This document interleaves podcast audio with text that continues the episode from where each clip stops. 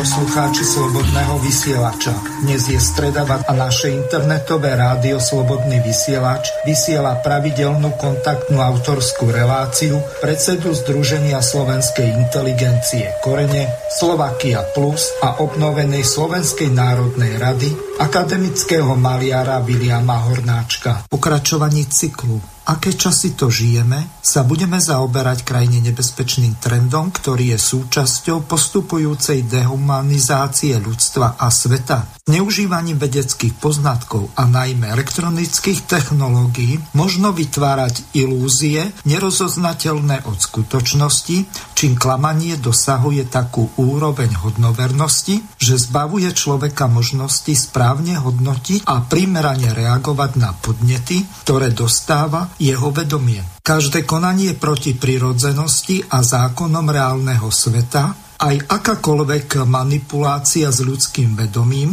skrýva v sebe nebezpečenstvo zneužitia tými, ktorí sa ho dopúšťajú. Dlhodobým pôsobením ilúzií na ľudskú psychiku môže dôjsť a zrejme to je aj hlavným cieľom manipulátorom k takej závažnej a možno aj trvalej deformácii vedomia, že dovedie človeka a ľudstvo do stavu trvalého obmilu, ktorý je pre každý živý organizmus metúci, rozkladný, ničivý a v konečnom dôsledku je mu smetelný. V hlavnej dnešnej téme virtuálna bublina budeme spoločne hľadať príčiny tohoto nie len pre človeka a ľudstvo ohrozujúceho stavu, javu, ktorý môže vyústiť do deštrukcie spoločenského vedomia celého ľudstva a spôsobiť neprimeranú, teda aj nesprávnu reakciu na vnemy, ktoré sú iba ilúziou a nemajú nič spoločné so skutočnosťou. Stále rafinovanejšími a sofistikovanejšími manipuláciami iluzionistov je človek aj ľudstvo lákané do klamnej, nimi vymyslenej virtuálnej bubliny ako reálnej pasce, ktorá ich čoraz viac izoluje od reálneho sveta do bubliny, pasce, ktorá sa síce na vonok leskne a hýri dúhovými farbami, je však prázdna, bez nádeje a perspektívy, preto nemôže naplniť ľudský život skutočným zmyslom. Podľa nášho pracovného hesla náročnosť, kritickosť a tvorivosť, budeme spoločne uvažovať o tom, čím a koho vínou stráca súčasný život ľudstva a jeho moderné dejiny ľudskú tvár a navrhovať riešenia.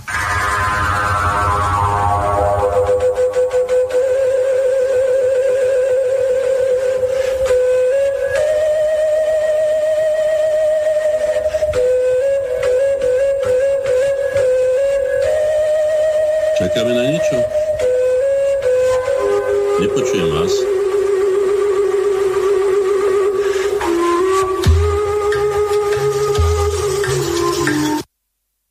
Vážení a milí poslucháči, srdečne vás vítam pri počúvaní relácie Slovenské korene s pánom Williamom Hornáčkom, ktorého vítam v tejto relácii, ktorá je jeho autorskou. Pekný podvečer, pán Hornáček. Dobrý večer, prajem. Takže pripomeniem našim poslucháčom, že relácia je interaktívna, takže môžete využiť e-mailové adresy. Program máme nabitý, takže ho pripomeniem, ale ešte tie e-mailové adresy znovu studio.bb.juh e, zavináč slobodnyvysielac.sk Prípadne môžete použiť aj gmailovú domenu studio.bb.juh e, zavináč gmail.com Samozrejme na našej web stránke Slobodného vysielača môžete využiť zelené tlačítko s ikonkou tej poštovej obálky, takže keď tam vyplníte čo je potrebné a samozrejme napíšete e-mailovú otázku, tak my ju dostaneme a bude prečítaná. Pán Hornáček, podľa toho, že ako ste mi povedali, tak máme veľmi nabitý program, tak ak chcete k tomu úvodu ešte niečo doplniť, budem rád. Ak nie, tak prejdeme rovno na kalendárium. Dobre, ale ja som nepočul ani úvod, ani zdielku, tak neviem, či je nejaký problém, to len informujem, ja som nepočul teraz ani fujaru, ani zdielku, ani váš úvod, hej? takže k tomu sa nemôžem vyjadriť, ale môžem začať vysielať teda v mysle toho kalendária. Môžem? Áno, nech sa páči. Dobre. Takže téma je skutočne zložitá. Som bol prekvapený, že skutočne sa našlo v našej skutočnosti, v skutočnom reálnom živote toľko príkladov na tie virtuálne bubliny, ktorými nás tu opíjajú ako rožkom, že budeme mať čo robiť, aby sme aspoň teda čas toho povedali. No ale poďme teda k týmto veciam našim. Povedali sme si na začiatku našho vysielania, na našich vysielaní, že budeme tieto, tieto dejiny alebo toto kalendárium hovoriť preto alebo čítať, a sa k nemu vyjadrovať, aby sme sa poučili na tom a neopakovali tie chyby, ktoré sa už opakovali. Začíname 21. marcom 1919, 1919 v Budapešti sa maďarskí bolševici pod vedením Belu Kuna zmocnili vlády a vyhlásili Maďarskú republiku rád. Zaviedli diktatúru proletariátu a masový teror proti všetkým opozičným živom. Ich úsilie o rozšírenie bolševickej revolúcie do okolitých krajín však skrývalo aj zámer obnovenia Uhorska. No na tomto sa môžeme poučiť, že predovšetkým obnovenie Uhorska alebo Maďarska v tej najväčších možných hraniciach je základnou konštantou maďarskej politiky. Všetkých garnitúr. To je jedno, či ide o týchto, týchto teroristov bolševických alebo ide o iné vlády. Je to sústavne tak. To si povieme, aj máme nejaké príklady toho, ako tu dneska vyblakujú na Dunajskej strede a inde, že Slováci nemajú domov a že sme butatoti a neviem čo všetko. A sústavne dráždia, provokujú a, a majú veľké ambície znovu obnoviť to, čo im vlastne ani nepatrilo. Uh, použíme sa teda na našich skúsenostiach s tým nenechajme sa opiť rožkom, že povie niekto, že máme najlepšie vzťahy s Maďarskom, aké sme kedy mali. No máme, pretože ustupujeme vo všetkom, takže máme. No. No, poďalšie, 21. marca v roku 1969, to som už aj sám zažil, no, bol zápas československých hokejistov na majstrovstva sveta v hokeji v Štokholme s mužstvom Sovietskeho zväzu. E, samozrejme, že celý národ to sledoval s obrovským záujmom. Výťazstvo v pomere 2-0, obyvateľstvo krajiny okupované len pred pol rokom sovietmi pocitovalo ako také zadozučinenie a rozradostení ľudia spontánne zaplavili ulice v mnohých mestách a hlučne oslavovali a tak ďalej. Čo by bolo v poriadku, to by, no. Ale masové prejavy radosti v Bratislave v Prahe však e, využili provokatéry sovietských aj československých tajných služieb. Došlo k útokom na sovietské vojenské veliteľstva a kancelárie sovietskej leteckej spoločnosti Aeroflot. V Bratislave proti zhromaždením brutálne zasiahla bezpečnostné jednotky a viacerých ľudí aj zranili. Situácia sa zopakovala o týždeň neskôr po opakovanom československom víťazstve nad Sovietským zväzom v pomere 4-3. Vyprovokované nepokoje využili konzervatívne síly v KSČ, aby sa pomocou okupantov, um, teda za pomoci okupantov um, presadili na čelné pozície v štáte. Oslavu hokejového víťazstva tak napokon prispela k nástupu normalizácie a neostalinizmu v Československu. A s hokejovými titulmi majstra sveta nám napokon nám, nám napokon uniklo to podstatné, že sme stratili veľkú časť slobody, teda ešte väčšiu ako predtým. Chcel by som k tomuto povedať len mnoho, viacero veci. Predovšetkým použme sa na tom, že nenechajme sa vyprovokovať k veciam, ktoré môže druhá strana zneužiť. Ako som povedal, to, že sme oslavovali, to nám nikto nemôže zobrať, tak by boli škrípali zubami, ale to, že sme napadli ich nejaké rezidencie tu na expozitúry, to už samozrejme využili, to si nikto nech, najmä teda veľmoc, ktorá okupuje, ako nás tedy okupovala, si to nenechá ľúbiť a využije to na presadenie svojich cieľov. To by sa stalo aj teraz, keby sme čokoľvek urobili proti americkej ambasáde, ale to si môžete byť 100% istí. Ale ešte jedna vec ma tu napadla. V súvislosti s terajšími majstrovstvami sveta, ktoré sa odohrajú v máji na Slovensku, môžem povedať, počkajte, nevypnú telefón. No nevadí, tak o chvíľočku pán Hornáček sa vráti, takže e, budeme som, pokračovať. Som, som Výborne. No, tak takto. E, som si pozeral ten, myslím, že okolo toho prebehla aj verejná diskusia ohľadom znaku na hokejových dresoch e, slovenskej reprezentácie. Kde môžeme uvažovať, či je to kauflandská reprezentácia, či je to Bratislava je nejaké hokejkovo, alebo neviem, či je to Absurdistan ten výsledky chaosu v hodnotách, ktoré máme, sú také, že už sme raz siahli na štátny znak a to bolo v 60. rokoch, ak sa dobre pamätám, keď sa zmenil na tú živanskú podkrýváňom, náš historický znak slovenský a slovenský. A teraz znova, to znamená, že či sme teda Kaufland, alebo čo sme, koho, koho reprezentujeme. Lebo Kaufland, ako som si teda znašiel v slovníkoch, je zem predaja, alebo zem na predaj, zem kupčenia, zem predajnosti. Kauflande je všetko na predaj, alebo to dávame signál celému svetu, že vlastne toto ne, nepo, nepoznám. Ak poznáte, bol by som rád, keby ste sa vyjadrili. Keby niekto z akýchkoľvek dôvodov zmenil svoj historický štátny a národný znak na, na toto, čo sme my dokázali urobiť. To znamená, no, že... Všetko, všetko toto je otrasné z toho dôvodu, že um, ten štátny znak e, vždy, e, keď e, sme boli v Československu, tak to bol ten lev s tým slovenským znakom. Keď sme v, Česk- v samostatnom Slovensku, tak samozrejme štátny znak s tým dvojkrížom tam musí byť. Žiaden Kaufland. To no. akože, keď no. niekto si zaplatí nejaký sponzorský dar slovenskej reprezentácii, tak e, tým pádom on akože má nárok, aby e, na tých dresoch bolo e, to jeho logo, dokonca na prsiach tých hokejistov. To, to je zarážajúce. O tom nemusíme, to není zarážajúce, to je nepriateľné, to je nepripustné, to sa týka aj najvyšších predstaviteľov štátu, ktorí sú za to zodpovední pretože ide o štátnu reprezentáciu a nie o reprezentáciu Kauflandu alebo ja neviem, hokejové, hokeja. Ide o štátnu reprezentáciu Slovenskej republiky, v tomto prípade hokejom alebo futbalom alebo ja neviem, výrobkami, lebo ja už neviem čím, ale rozhodne nie toto. Ale my sme dali signál do sveta, že aj ľudská dôstojnosť je na predaj u nás, aj národná hrdosť, aj štátna reprezentácia, aj štátne symboly sú u nás. To znamená, že ako keby sme povedali, robte si s nami, čo chcete.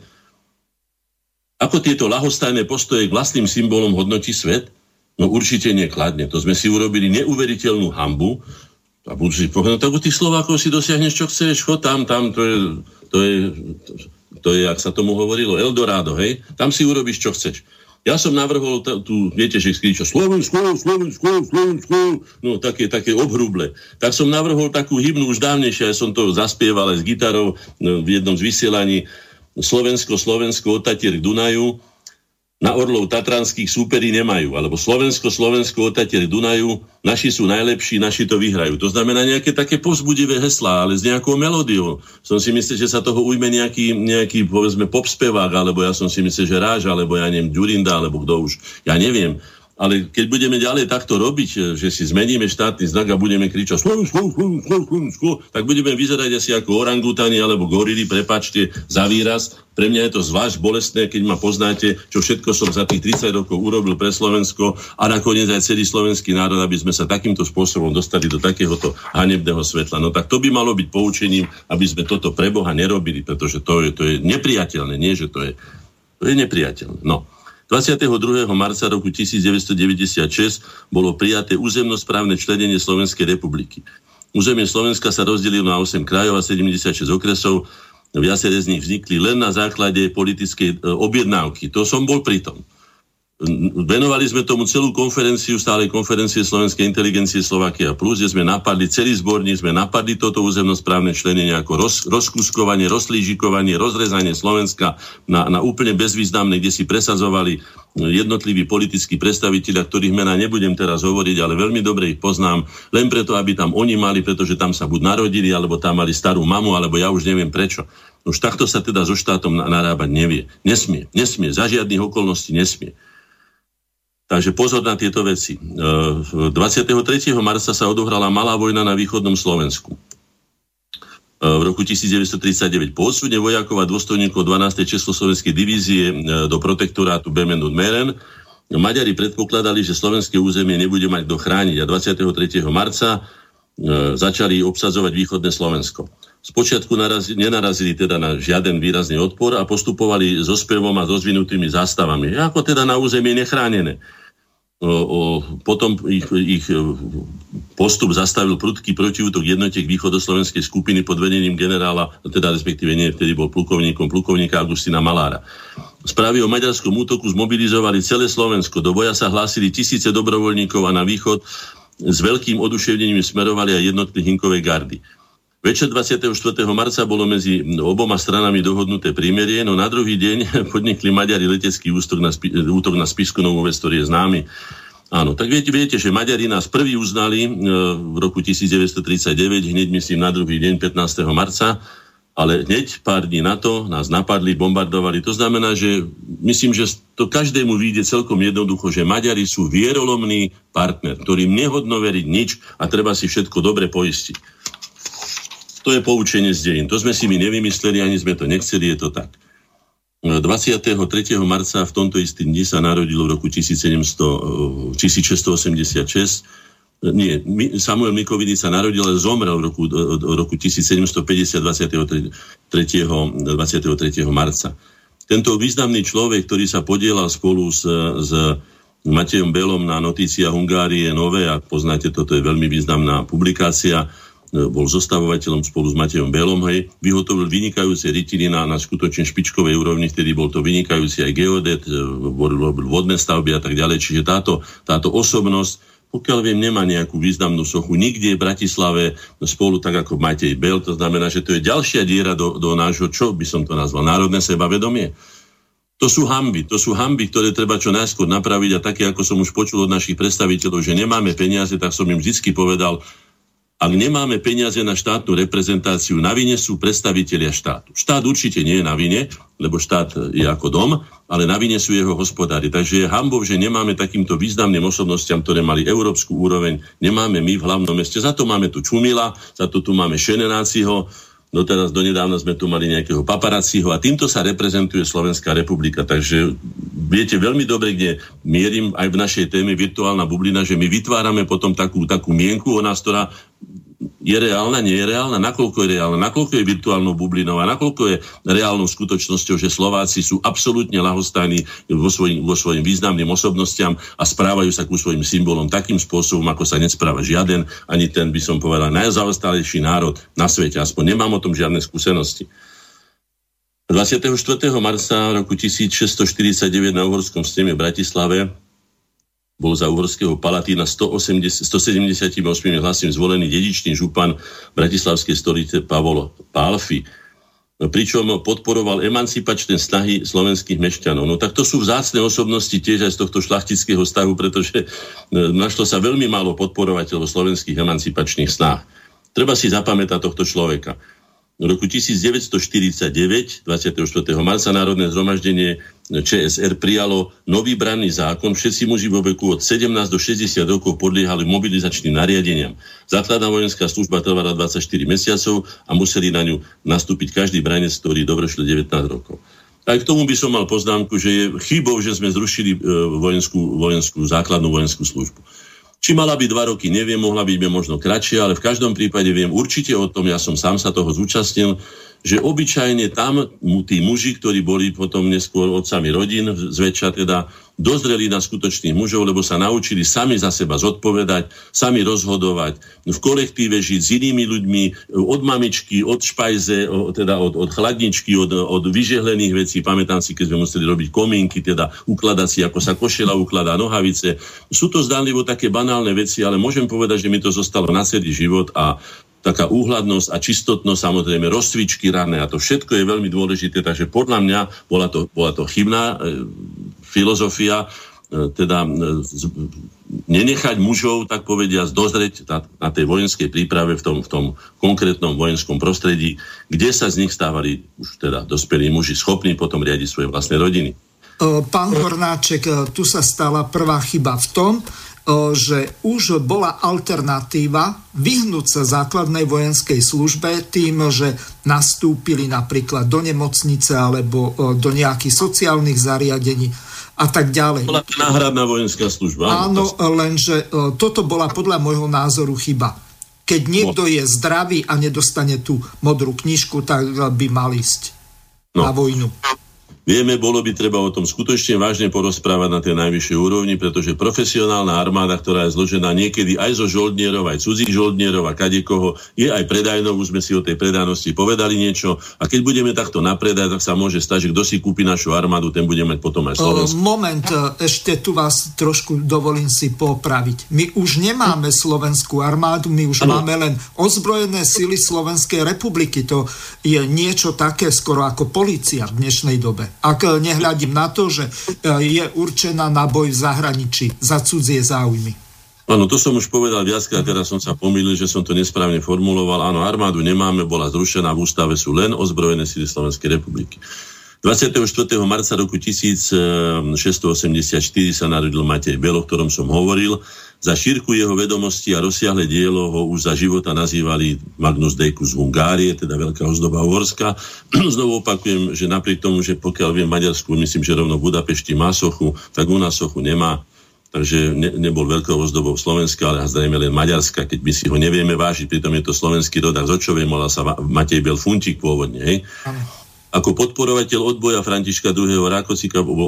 Rákociho bol odsudený na smrť, ale dostal milosť a tak ďalej, založil prvé slovenské noviny bratislavské a tak ďalej. Tá na, najvynikajúcejšou jeho vecou bola, ako som povedal, pri zostavovaní monografii jednotlivých stolíc pod názvom Notícia Hungárie Nové ktoré vyšli vo Viedni v šiestich objemných zväzkoch. Za všestrannú činnosť ho král Karol III povýšil do šlachtického stavu a pápež Klement XII ho napriek tomu, že bol evanielik, vyznamenal medailov. No, takže skutočne to musela byť veľmi významná osobnosť a skutočne bola a mali by sme sa aj príslušným spôsobom odvďačiť aspoň teda podstou. 24.3. sa narodila ďalšia veľká osobnosť, slovenský Homer, básnik európskeho formátu, eh, Jan, Jan, Jan Holý v búroch, teda sa hovorí. No, a eposy Sveto, Svetopluk alebo Cidlo Metodia a ďalšie diela ovplyvňovali mladú generáciu Slovákov a pomohli upevniť ich národné povedomie a sebavedomie. Ja osobne hodnotím ho kvôli tomu, že som veľmi citlivý na, na svornosť a zjednocovanie Slovákov, najmä za to, že on, ktorý napísal celé svoje dielo v starosloven, teda v bernolačtine, aby som bol presný, mm tak súhlasil s tým nápadom, alebo teda návrhom e, štúrovcov, ktorí za ním boli na, na dobrej vode, aby sa teda sa ho spýtali, že či by s tým súhlasil. A on veľkoryso, obetujúc teda e, svoje vlastné dielo, povedal, že áno, že dobre teda tú stredoslovenčinu im, im podporil. To znamená, že je to jeden z veľkých zjednocovateľov slovenských národných síl a za to by si zaslúžil tiež nejakú poriadnu sochu aby sme sa ním mohli reprezentovať, keď už bol taký vynikajúci básnik. 25.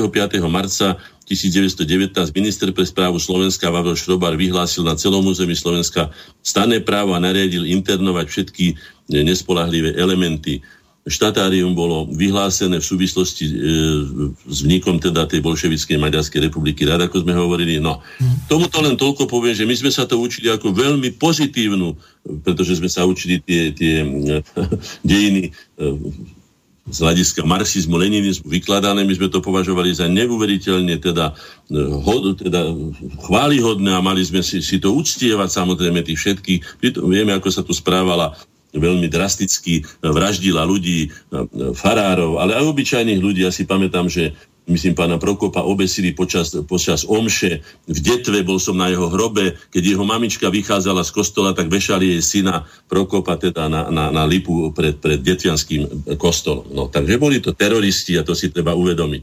V roku 39 maďarské letectvo bombardovalo letisko Spiskenové, si to som už pripomínal. Áno, tam je tá vierolovnosť, ktorú nezabúdajme nezabúdajme. Preto som sa čudoval píleniu, píleniu hraníc, e, ktoré robil, myslím, pán Kaliňák, ak si to dobre pamätám, už som to, myslím, spomínal. A zabudol na to, koľko sme my, koľké stáročia sme bojovali na to, aby sme si mohli chrániť svoje vlastné hranice a teda svoje vlastné osobné, národné aj štátne záujmy. Tak si treba tieto, to je tiež jedna z hodnot, aj vlastná hranica je veľkou hodnotou. Je tu sviečková demonstrácia, myslím, z 20. 20. to bolo 24. áno, 25. 20. pardon, to si musím pozrieť, 25. No sviečková demonstrácia, to vieme, to poznáme, je to pomerne známe. Začal sa s ním teda taký protest. Bol to tichý protest ľudí, pokojný protest a urobila chybu vtedajšia teda nomenklatúra, teda komunistická, ktorá tých ľudí postriekala. Pamätám si, ako tie babky išli do Rači, lebo ja som už vtedy býval v Rači, išli tam zmoknuté, e, utrápené, nechcem povedať, že zbité, to už som si nevšimol, ale určite nejakým spôsobom ponížené. Tak toto sa nerobí. To bola obrovská chyba zase tohto vedenia, ktorá urýchlila ten proces, ktorý vyvrcholil potom do prevratu v roku 1989. Pán Hornáček, ale zase z druhej strany, keď eh, si pripomenieme rok 2012, eh, Gorila. Ano. V mrazoch, striekanie ano. po demonstrantoch vodou. Ano. Tak nemusíme ani tak ďaleko do histórie chodiť. My sa no, môžeme hambiť za ministra vnútra v tom čase Daniela Lipšica. Áno, ja s týmto, že teda ľudia môžu prejaviť svoj názor. Ak to robia pokojným spôsobom a nežiadajú nikoho krk ani hlavu, ani nič také sa tam nedialo, len teda demonstrujú, že teda by chceli tú slobodu v tomto prípade vyznania väčšiu alebo väčšími rozsahmi, ako teda bola.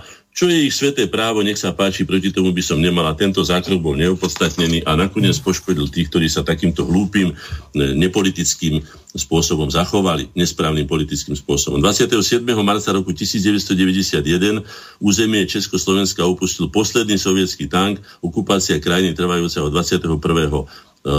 augusta 1968 sa skončila. No, to si treba tiež povedať a povedal som to aj na verejných fórach, že to je jedno, aký okupant alebo aká, aký cudzí vojak bude na našom území. Každý vojak na našom území znamená stratu našej suverenity. My by sme mali postaviť svoju vlastnú armádu z vlastných ľudí a sami si brániť. Kto si nevie brániť svoju slobodu, tak si ho nezaslúži. Jednoducho je to tak. Myslím, že to je veta, ktorú povedal povedal Napoleon dokonca, alebo niekto taký významný, hej, povedal, že ak nebudete živiť vlastnú armádu, vlastnú armádu budete živiť cudziu armádu. No, takže to si treba uvedomiť, aby sme teda radšej živili svojich chlapcov, ktorí by mohli zároveň pritom aj dozrievať, naučiť sa, že život není skutočne, ak sa hovorí, peričko, ako to sme na, na vojne nám hovorili, ani to není kojná, alebo dojná, ale ako to povedali tiež tí, tí naši lampasáci, tam vojna není kojná, ja som slúžil v západnom okruhu z Číbre, takže preto hovorím to po česky, že určite nie ale tam je to potrebné, aby ten muž v tých dobách, keď už sa chystá založiť si, hovorím, rodinu a chystá sa vie svoj život sám, aby dozrel na skutočného muža. 28. marca e, 1848 v stoličnom dome v Liptovskom Mikuláši e, asi 3000 ľudí, neviem si predstaviť, skutočne na tie pomery Liptovský Mikuláš toľko nemal. S obciami z Liptova sa ich pre, e, predstaviteľa stolic informovali o prevratných spoločenských zmenách, ktoré zrušením feudálneho systému a zrovnoprávnením občanov pripravili v predchádzajúcich dňoch, prepravil teda uhorský snem. Na zhromaždení, ktoré viedol evangelický kňaz Michal Milošlav Hoža, ktorý zápalistou rečou privítal proklamáciu o slobody a o občianskej rovnosti.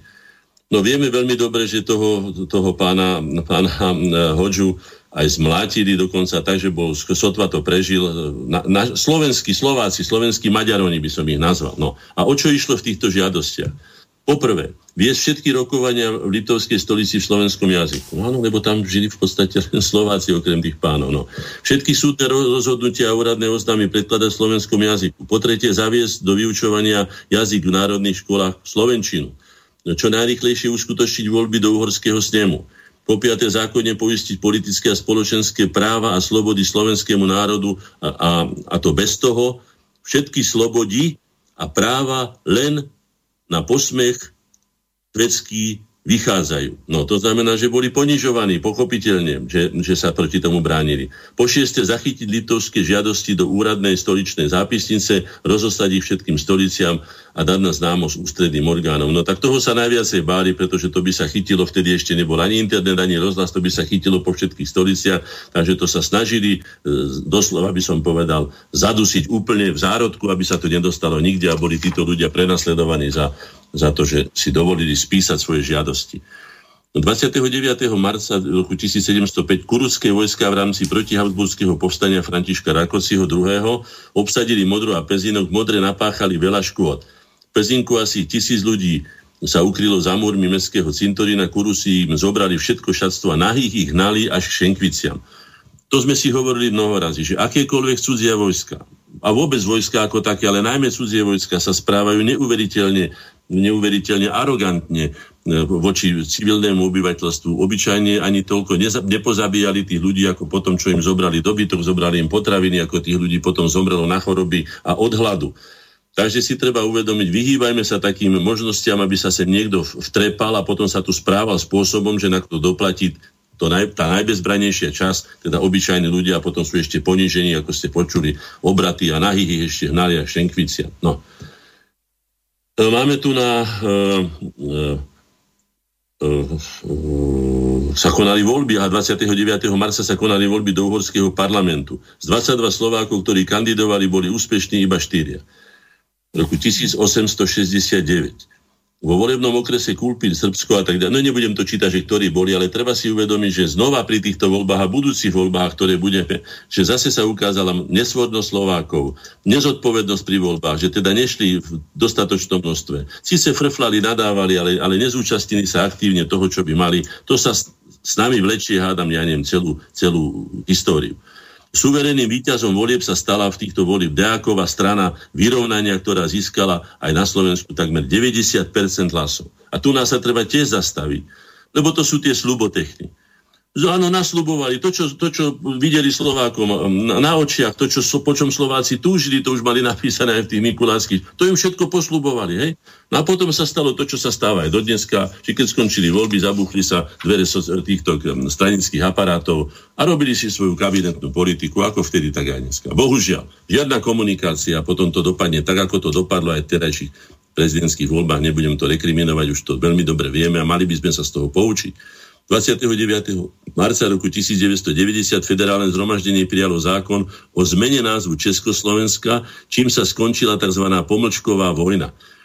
Pre Slovensko odsúhlasili názov Československá federatívna republika, e, pre Česko a Slo- pre Česko a zahraničie mal názov sa používať ako bezpojovníka, to znamená Československa. Bol som pri tom, už som to hovoril, pán Zeman, o ktorom som povedal, že je vzorom človeka, ktorý je síce inteligentný, ale veľmi neinteligentne sa mnoho razy chová, až chrapunsky a arogantne.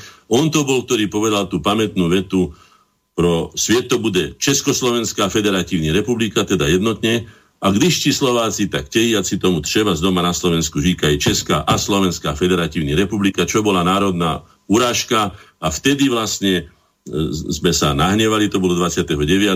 a 30. tu je už 30. marec, Bratislave vznikla spoločnosť slovenskej inteligencie Korene s cieľom oživiť túžbu Slovákov po zvrchovanosti a samostatnosti. No, je to také nie celkom dobre formulované, ale je to tak. Cieľom, aby mohli Slováci zvrchovane rozhodovať o svojich veciach a vzťahoch. A k tomu, aby mohli zvrchovane rozhodovať o svojich veciach a vzťahoch, je nevyhnutne potrebný štát. Ale nie hociaký štát, ale štát suverénny. No, môžeme si predstaviť, v akom sme teraz, kam sme sa dostali za tých už 26 koľko rokov, to nech posúdi každý sám, ale sme ďaleko od tej zvrchovanosti, ktorú sme vyhlasovali v roku 1993. Veľmi ďaleko sme sa dostali, to by mohlo byť tiež poučením pre nás, aby sme sa takých hodnot, na ktoré sme bojovali, aby sme sa ich nevzdávali, a preto som to napísal aj do takého odporúčania pre ďalšiu generáciu. Už nikdy sa dobrovoľne nevzdávajte e, úrovne dosiahnutých práv. Nikdy sa dobrovoľne nevzdávate. My sme sa vzdali dobrovoľne aj privatizáciu, ekonomickej suverenity a ďalšími vecami. To by bolo na dlhé rozprávanie, možno aj na samostatnú reláciu. 31. marca roku 1995 pápež Jan Pavol II rozdelil slovenskú cirkevnú provinciu na dve časti. No, k tomu sme sa vyjadrovali, pamätám si nášho člena e, Bela Polu, archeológa, ktorý sa pustil dokonca aj do kardinála Tomka, povedal mu, Jožo, čo ste to urobili? Veď si uvedom, že ste urobili dve kompatibilné časti na Jagerskú a Ostrihomskú e, arci, teda diecézu. Čo chcete zase zopakovať, e, sa vrátiť k Uhorsku? No, Nebolo to pre nás, nevieme do dneska deň, hoci ešte kardinál Tomko žije, prečo sa to stalo, čo, pod akými tlakmi, neviem vám povedať, ale v každom prípade sme viac si cenili tú jednotnú slovenskú cirkevnú provinciu, než tú, ktorá bola rozdelená. Či to bolo kvôli, nechcem povedať, že východniarom, že teda na dve časti, aby teda bola západná, neviem vám povedať. Tomu sa teda kompetentne vyjadriť neviem, ale sme to kritizovali. Tak ako to rozlížikovanie Slovenska, ako som hovoril, ktorého sa dopustilo HZDS, čo som už teda hovoril. 2. apríla uh, do roku 1848 vo viedenskej reštaurácii, krčme, nazvime to tak, ako to bolo, už Perlu sa konala stretnutie zástupcov všetkých slovanských národov Habsburskej monarchie, rokovanie o užšej spolupráci na, teda národných hnutí, ktorú Ludovič Tur pokladá za podmienku získania národnej slobody.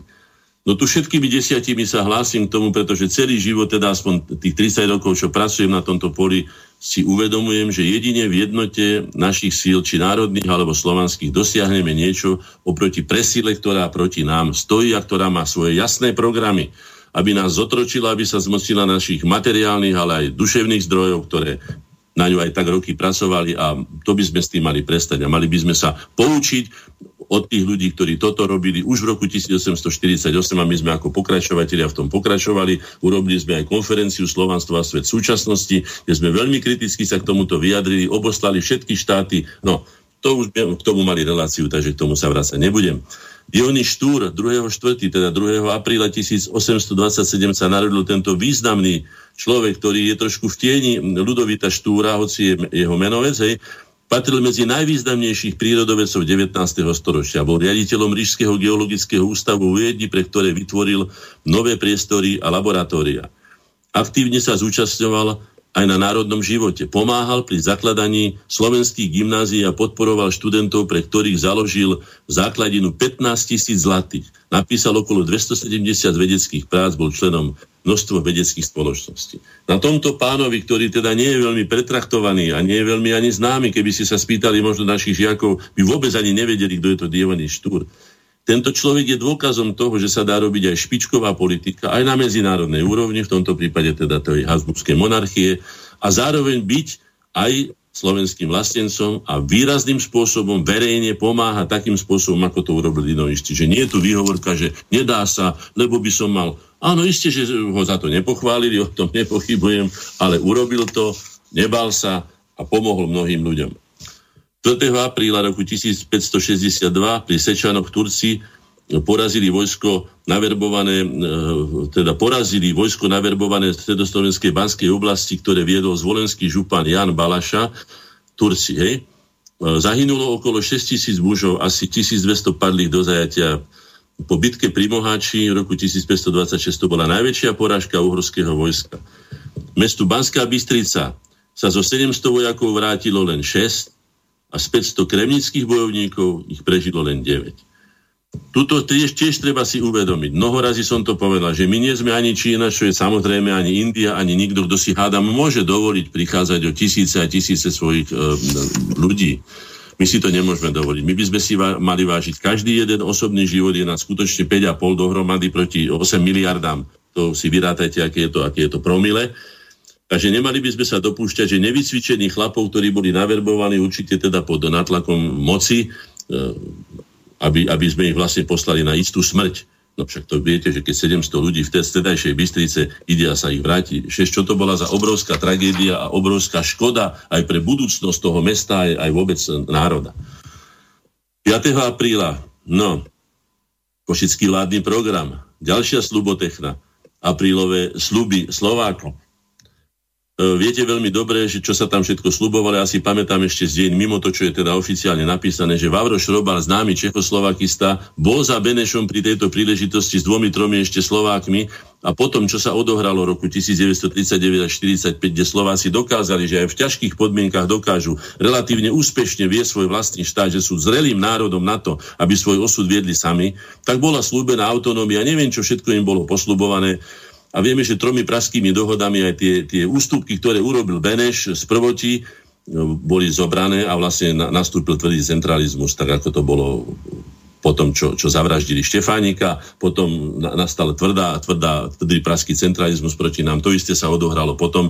A pokiaľ viem teda z tých dostupných dokumentov, tak sa v nich píše, že Beneš tými rôznymi svojimi, svojimi, ja neviem, intrigami a neviem čím však, samozrejme aj svojim konkrétnym podpisom zabil viacej ľudí, zlikvidoval viacej ľudí, aj zabil, teda dal zavraždiť ako, ako komunisti za 40 koľko si rokov no, svojej vlády od roku 1948. Samozrejme je to veľmi kontroverzná. Toto je kontroverzná postava, pán Beneš, pretože niečo hovoril iné a niečo iné konal a vieme veľmi dobre, že to bol jeden z najväčších nepriateľov Slovákov, ktorý ani pod, do smrti vlastne neuznal slovenský národ ani ako rovnoprávny. To som chcel práve povedať, že keď tam bol za ním ten Vavro Šrobar, tak sa ho spýtal, alebo teda naliehal na ňo, aby uznal slovenský národ. A v jeho životopise, teda v Benešovom životopise je doslova písané toto. Když prišli za mnou, to nebudem teraz citovať, hej, doslova sem s nimi vyrazil dveře. No, to znamená, že nechcel ani len počuť o tom, že by slovenský národ mohol byť rov. No. Lenže, e, pán Hornáček, ja sa vás pýtam teraz na jednu veľmi dôležitú vec. 6. oktobra 1938 tak no. bola ústavným zákonom priznána Slovákom autonómia. No nie, ona bola ústavným zákonom až v novembri. Ona bola vyhlásená 6. oktobra, ale ústavným zákonom bola potom až... Do... 2. novembra. Áno, áno. No. Mhm. Máte pravdu. Vieme, čak potom vieme, ako sa zachovali, tak potom bol ten tzv. homolov teda generála Eliáša, kde bolo niekoľko Slovákov zastrelených a slovenská reprezentácia bola internovaná, čas ušla do, do, do Rakúska, však som to už hovoril. To znamená, že táto vierolovnosť tiež nepridala na našich... Mal, mali by to byť bratské vzťahy. Ja by si myslím, že teraz tie vzťahy by mohli byť, alebo začínajú byť, alebo sú bratské, už ak do toho ako vezme, hej, pretože sme rovnoprávni. Dovtedy sa to nedalo. To znamená, že je toto jeden z dôvodov, prečo sme museli obnoviť slovenskú štátnu samostatnosť a odkazoval by som najmä mladej generácii, aby si ju vážila nie tak, ako si tu ten pán Hodal, ktorého budem potom neskôr citovať, aby sa takýmto spôsobom dehunustujúco vyjadrovali k niečomu, za čo bojoval slovenský národ, odkedy tú štátnosť stretol, to znamená niekedy od toho 9. 10. storočia. No, 6. apríla roku 1864 v Martine položili základný kameň prvej budovy Matice Slovenskej. Pre mňa je to sviatok. Poviem vám celkom otvorene, áno, je to sviatok aj pre celý národ. Ale k tomu zároveň poviem, že Matica by si mala plniť tú úlohu matky národa, a vodkyne národných síl, ktorá, ktorým sa mala postaviť na čelo. Všetky naše dokumenty, kde sme zjednocovali národné síly, obsahujú zhruba túto skoro už až floskulu, že a zároveň vyzývame Maticu Slovensku, najstaršiu a najvýznamnejšiu našu národnú ustanovizeň, aby sa postavila na čelo národných síl, využila svoju historickú skúsenosť a autoritu, bla, bla, bla, bla, bla, bla, bla. Ja sa spýtam, kedy to bude.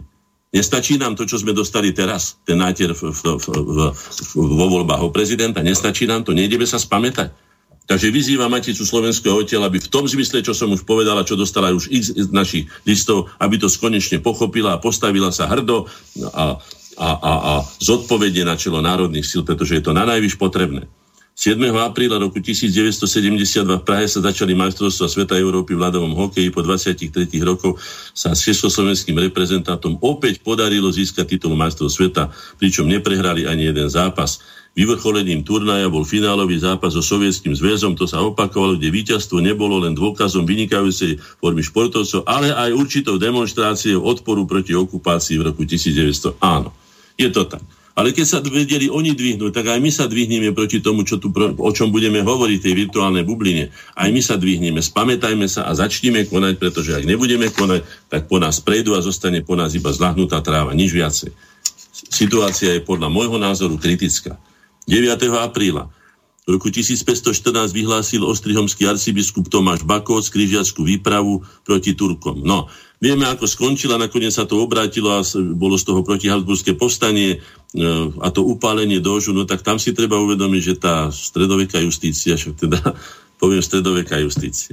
Keď vidíme, ako dopadol ten saudsko-arabský novinár, Tuto upálili dožu, e, upiekli ho doslova na rozhorúčnom trene. Tí ho takýmto spôsobom, no neviem, dostali sme sa niekde v tej skultúrňovaní nás ľudí.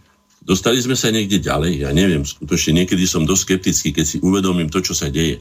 Nehovoriac o tom, že my ako ľudstvo sme už tak chemizovaní, tak otrávení vzduchom, vodou, e, kontaminovanou zemou, potravinami chemizovanými, neviem čím všetkým, vznikajú obrovské ostrovy, ja neviem, plastových odpadov, zomierajú veľryby, ja neviem, čo to vlastne robíme? Nechceme sa zastaviť v tomto, nechceme sa zamyslieť, či alebo nám narastlo 5 žalúdkov, alebo mám, čo sa s nami stalo?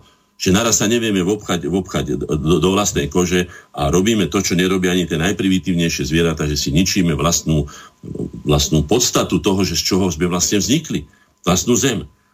No, je tu 11. apríl, tatarské mongolské nájazdy. Krvavá bitka pri rieke Slana rozhodla o tom. Samozrejme, chýba mi velenia, nebudem to tu, to si môžu ľudia načítať, hej? Ale treba si uvedomiť, čo to pre nás znamenalo. Tento tatarský nájazd, alebo teda tá, táto, táto agresia, ktorá tu bola, nemala ani také vojenské následky, ako potom sa tu vyzúrili, skoro rok bašovali po Slovensku. Samozrejme, že sa tu hostili, vykrádali.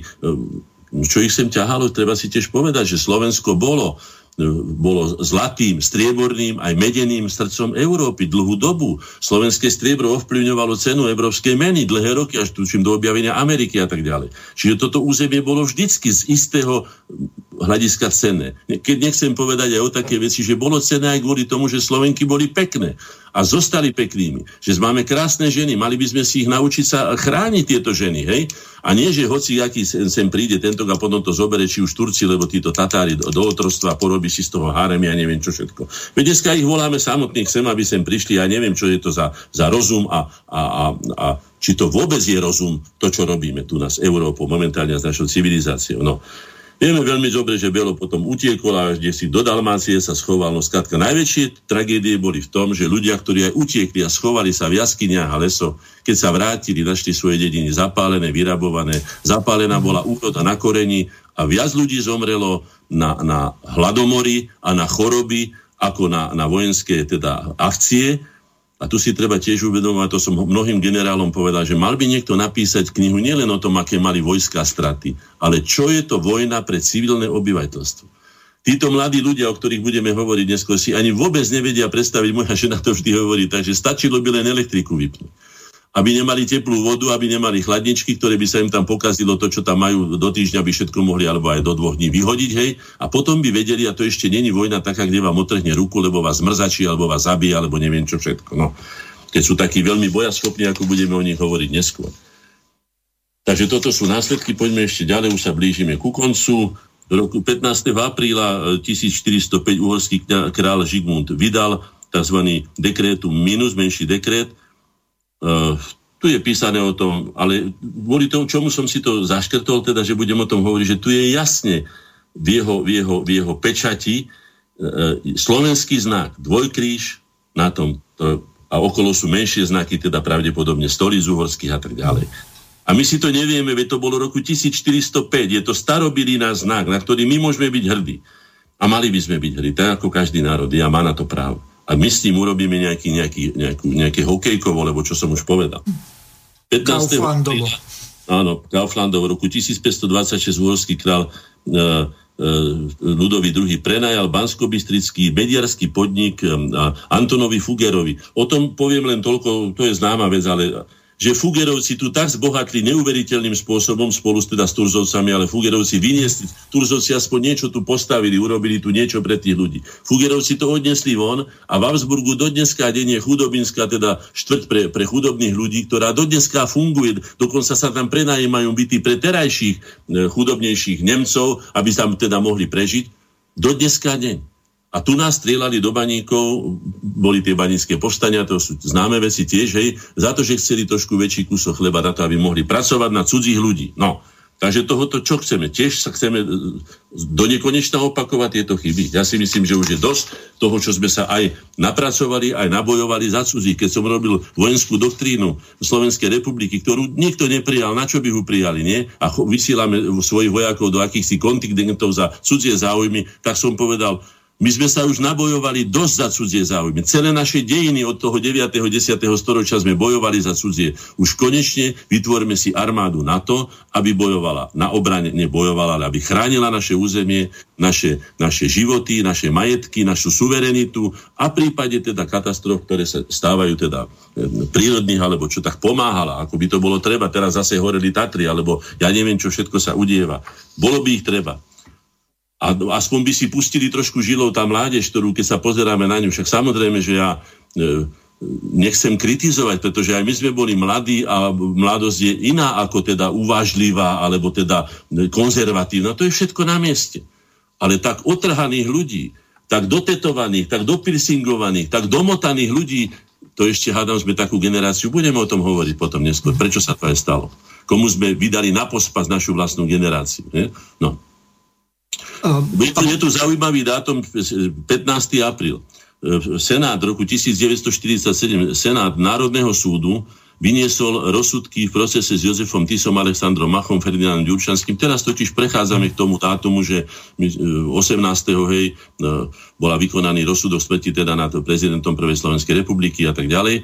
Aj k tomuto treba zaujať stanovisko. Tie súdy, to boli súdy pomstivé, to boli súdy retribučné, to znamená, že to ne, už bol nakoniec e, vynesený rozsudok nad som už dávno v Londýne, keď povedal známu vetu e, pán, pán Bene, že som musí vysieť jednoducho. To už bolo rozhodnuté. No. Po vynesení rozsudku sa začal politický zápas o to, či má byť Tisovi udelená milosť alebo nie. Prihovárali sa najmä biskupy, ale aj demokratická strana z obavy o možný politický dôsledkov. Áno, politické dôsledky boli. A tie politické dôsledky sa prejavili aj pri um, rozdelení Československa v roku 1990. Táto krivda, tak ako na Štefánikovi, tak ako na Tisovi, tak ako na Klementisovi, tak ako na všetkých slovenských vlastencov sa spočítala, zrátala sa a povedali sme si, stačilo.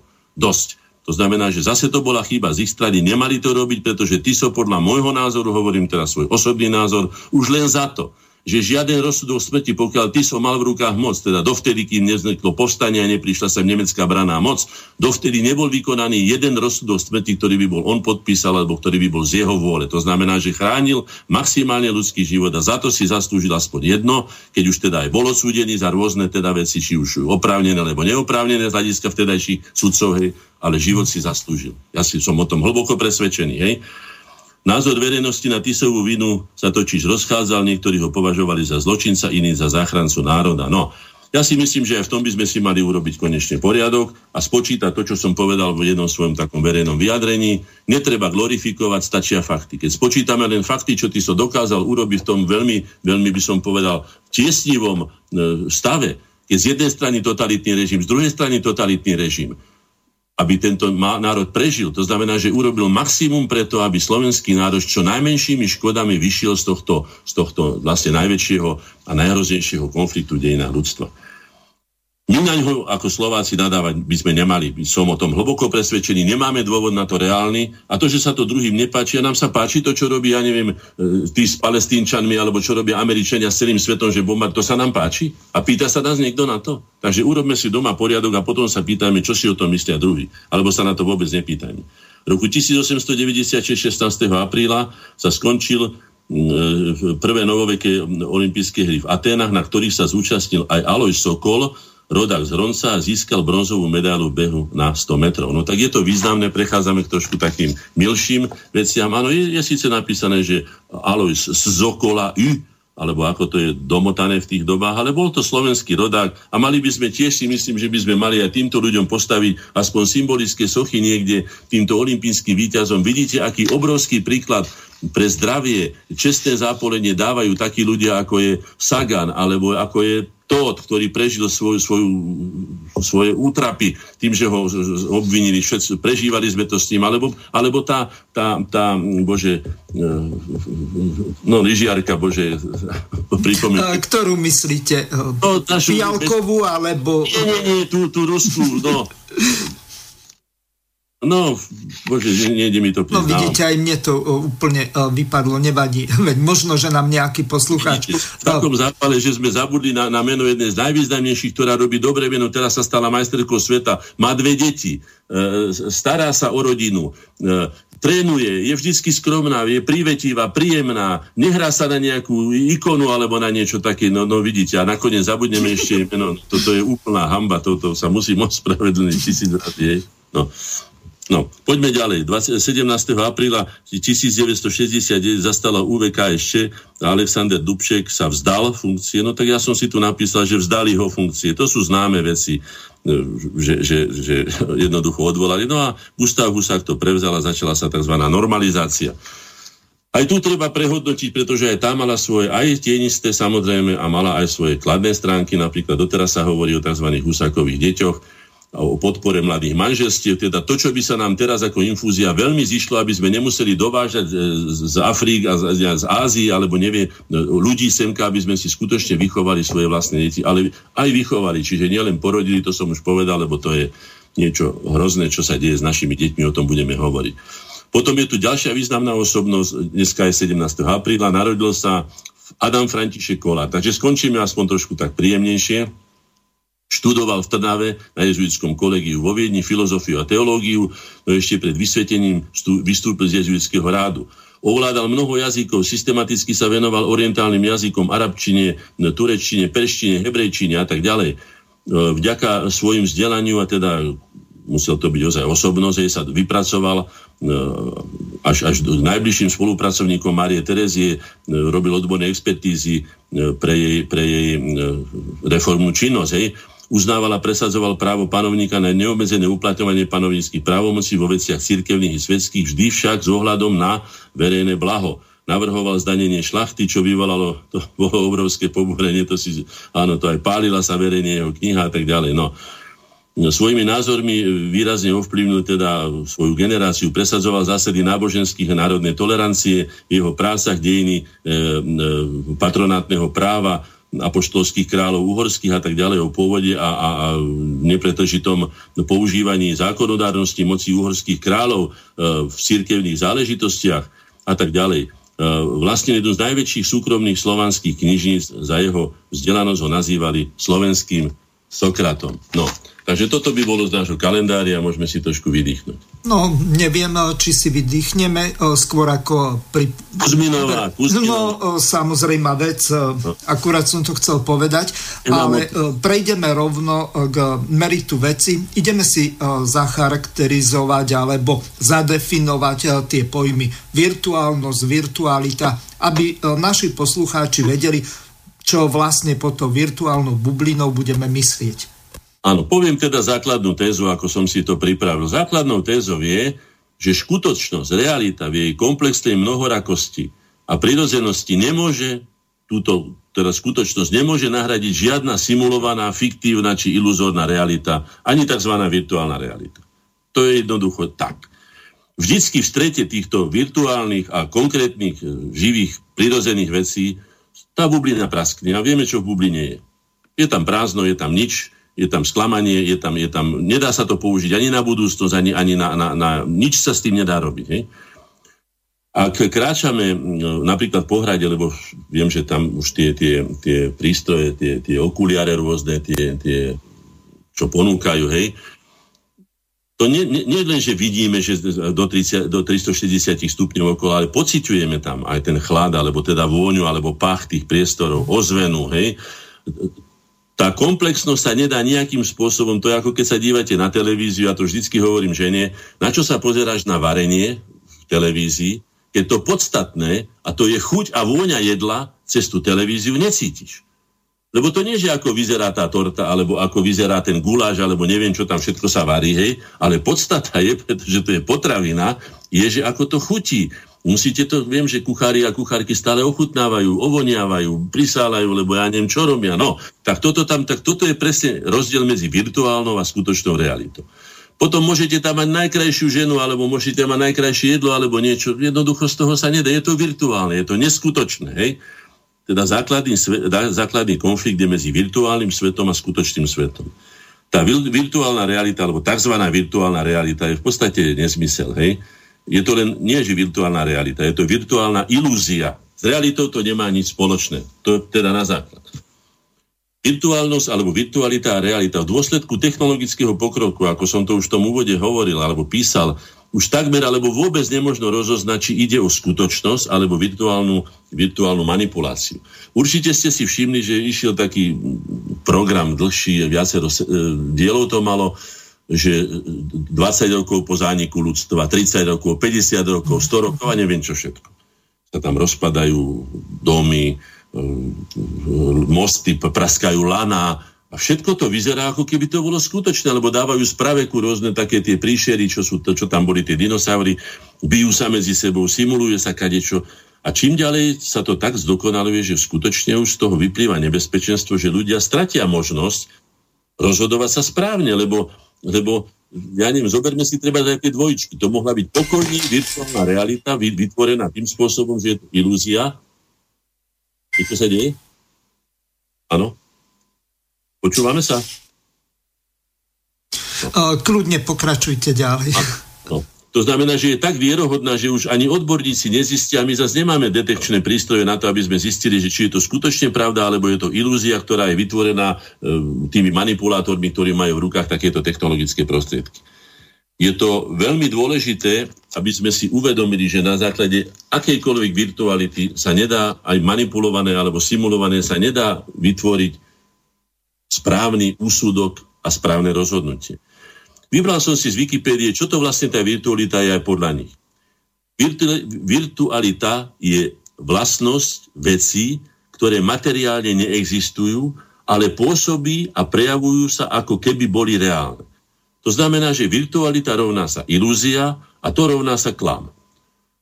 No a keď teda chceme, ako by sme chceli, najmä keď sa teda s tou virtualitou stretajú deti, ktoré ešte nemajú s čím porovnávať, čo je, nakoľko je to reálne a tak ďalej, tak podľa môjho názoru je to veľmi nebezpečná zbraň na deformáciu ľudského vedomia, dokonca by som povedal, že až na takú trvalú deformáciu, že tí ľudia sa budú pohybovať vo svete, ktorý nemá s realitou nič spoločné, budú si robiť úsudky, budú si vytvárať životnú filozofiu, postoj životu a tak ďalej, bez toho, aby to malo niečo spoločné s reálnym životom. Tej virtuálnej bubline, hej? Virtuálna bublina je zdanie neskutočnosti, je to ilúzia, ilúzia skutočnosti. Virtuálna bublina ako ilúzia skutočnosti je vždy vytváraná na oklamanie, podvedenie, získanie, ovládnutie, prípadne aj zničenie, ako som povedal, toho ľudského vedomia, ktoré bude tak domílené, že už nebude schopné dávať rozumné, rozumné pokyny pre organizmus, to je jedno, či teda osobný organizmus alebo pre národný organizmus, ľudia takto zmanipulovaní, najmä pre tých naivných, neskúsených, e, nepozorných, neopatrných, ja neviem, neprezieravých, ľahostajných, lenivých, alebo či dokonca až hlúpych, lebo múdry, Človek, ktorý je skúsený, samozrejme, múdro sa ne, ne, ne, nedá, s ňou sa človek nenarodí, musí ho získať predovšetkým skúsenosťami a na základe iných odkazov, hej. Teda múdry ilúziám nikdy neverí. A už vopred by som povedal, ich odmieta. Môže si ich pozrieť, ale musí vedieť, že ide o ilúziu a musí vedieť, že teda sa k nej musí správať tak ako kde skutočnosti, kde sa dajú nasimulovať rôzne skutočnosti alebo rôzne teda ilúzie, ktoré sa v skutočnosti ani nedajú urobiť. Nedajú sa fyzicky urobiť. No. E, maskovanie virtuálnych bublín. Ako sú maskované? Viete, keď som tak sledoval, aj robím si taký, také záznamy o, o tom, čo sa deje okolo nás a je to taký, taký seriál, ktorý sa nazýva Signum doby, že najúčinnejšou maskou je citové vydieranie. Keď vidíme, ako sa zneužívajú deti, plačúce deti, otrhané deti, chudobné deti, choré deti a neviem čo všetko, sa používajú, či skôr zneužívajú na útok na prirodzené slabiny ľudskosti a kultúrnosti. Samozrejme, že každého dojme. To už je jedno, aké je to dieťa. Či je to dieťa čínske, alebo africké, alebo iné. Keď vidíte dieťa v zlom stave, zúbožené, utrápené, vychudnuté, tak samozrejme. Ale treba sa spýtať na tú podstatu, že čo tým tí ľudia sledujú. Ja sa pýtam, prečo tie takéto obrázky ne, ne, neukazujú tým ľuďom, ktorí sú za toto zodpovední. V mnohom prípade aj ich rodičov, ktorí e, e, deti, do toho, aby som povedal, súkajú po desiatkách, nevedia už pomaly ani sa, nemajú ani na, na ich e, zabezpečenie, nehovoria o výchove a ďalších veciach. Hej. To je jedna vec. A druhá vec potom tí, čo vy, vykrádajú ich, ich štáty, ich krajiny, ich kultúrne a, a najmä teda hmotné bohatstvo nech to ukazujú tí, pretože nás to síce, my sa tu potom vyberáme na nejaké, na nejaké e, almužné pre, pre tieto deti, ktoré ani nevieme, či ich vlastne dostanú alebo nedostanú. Čiže citové vydieranie je veľmi nebezpečné. Spomínam si na výrok Agaty Christy, ktorá povedala, budem to voľne citovať, za charitu sa dá schovať, utajiť všetko. A je tá najodpornejšia a najľudskejšia podlosť. No. Takže áno, ona vie, o čom hovorí, asi však teda chodila potom, e, myslím, v Blízkom východe a so svojím manželom, keď nerobili vykopávky. Nakoľko robili vykopávky, nakoľko robili spravodajskú činnosť, nakoľko robili inú politickú činnosť, ja neviem, to nechcem do toho siahať, ale viem určite, že väčšinou to nebolo len o múmiách, alebo ja neviem, o vykopávkach, ale potom sa tam zakladali všelijaké centra vplyvové a tak ďalej. Zvlášť preto, že citové vydieranie sú ochotní dať teda hocičo len, aby teda tí ľudia, ktorí boli citovo vydieraní, dať hocičo len, aby uspokojili svoje svedomie a mali ten tzv. svetý pokoj a mohli sa s tým ešte aj vychvalovať, teda ide o klasické zneužívanie ľudských slabostí podvodníkmi, parazitmi, dokonca aj zločincami, ako som to povedal mnohokrát, že zločinec nie je len ten, ktorý by mal byť teda súdený súdom podľa trestného poriadku alebo trestného zákona, ale všetci ľudia, ktorí nekonajú dobro, ale konajú zlo, sú podľa môjho názoru zločinci ktorí, najmä ktorí zneužívajú tie ľudské slabosti, lebo isté, že sme plní ľudských slabostí, ale ako budem hovoriť neskôr aj v tomto, v tomto programe, boli na to školy, aby ten človek z tých slabostí, čiže aj to staré čínske, neviem, či to budem presne citovať, že nedajte mu peniaze, alebo nedajte mu jedlo. Naučte ho chytať ryby, naučte ho pracovať, naučte ho loviť zver, naučte ho skladka sa samého o seba postarať. Virtuálnosť má veľmi silný reálny vplyv, to si treba povedať. Najmä na psychiku ľudí, hlavne mladých, čiže teda neskúsených a neschopných porovnávať, teda brániť sa proti týmto škodlivým vplyvom. Preto sa zamerali predovšetkým na týchto ľudí. ak by to nevyhovovalo tým, ktorí takto teda vymývajú mozgy, tú virtuálnu realitu, ak by do toho neinvestovali toľké miliardy, koľko investujú. Veď keď si zoberete, že si dáte tie okuliare virtuálne na seba a teraz vám to premieta čokoľvek, vy si predstavíte samozrejme e, kadečo, ale, ale, ale nejakým spôsobom sa nepodielate na tvorení tej reality svojimi vlastnými silami, svojim vlastným tvorivým intelektom a tak ďalej. No, takže to je veľmi, veľmi nebezpečná hra. Zároveň táto virtuálna realita odpútava od skutočnej reality týchto ľudí. Je pravdou, ja som to kedysi napísal v zmysle tom, že v čom vidím takú veľkú slabinu slovanskej povahy, teda slovenskej, lebo tu poznám najlepšie. Že často unikáme od reality do, do niečoho ireálneho, mystického, neskutočného, do takej tej virtuálnej, do takej inej reality. A to je naša slabosť, pretože keby sme vnímali realitu len takú, bez možnosti uniknúť z nej, to jedno, či cez alkohol, drogy, cez, ja neviem, neviem čo všetko, čím všetkým môže človek unikať e, z reality, tak by sme sa museli postaviť tej realite tak, že budeme musieť riešiť ten problém, ktorý je pred nami. A keď sa ich naučíme riešiť, spevnieme, zosilnieme intelektuálne, aj fyzicky pri tom riešení týchto konkrétnych problémov, konkrétneho reálneho života, budeme oveľa lepšie pripravení na život, ako tisíckami ilúzií o tom, aký svet by mal byť, alebo aký ho, si ho vieme vyčariť, alebo vymyslieť, alebo ja už neviem čo všetko. Hej.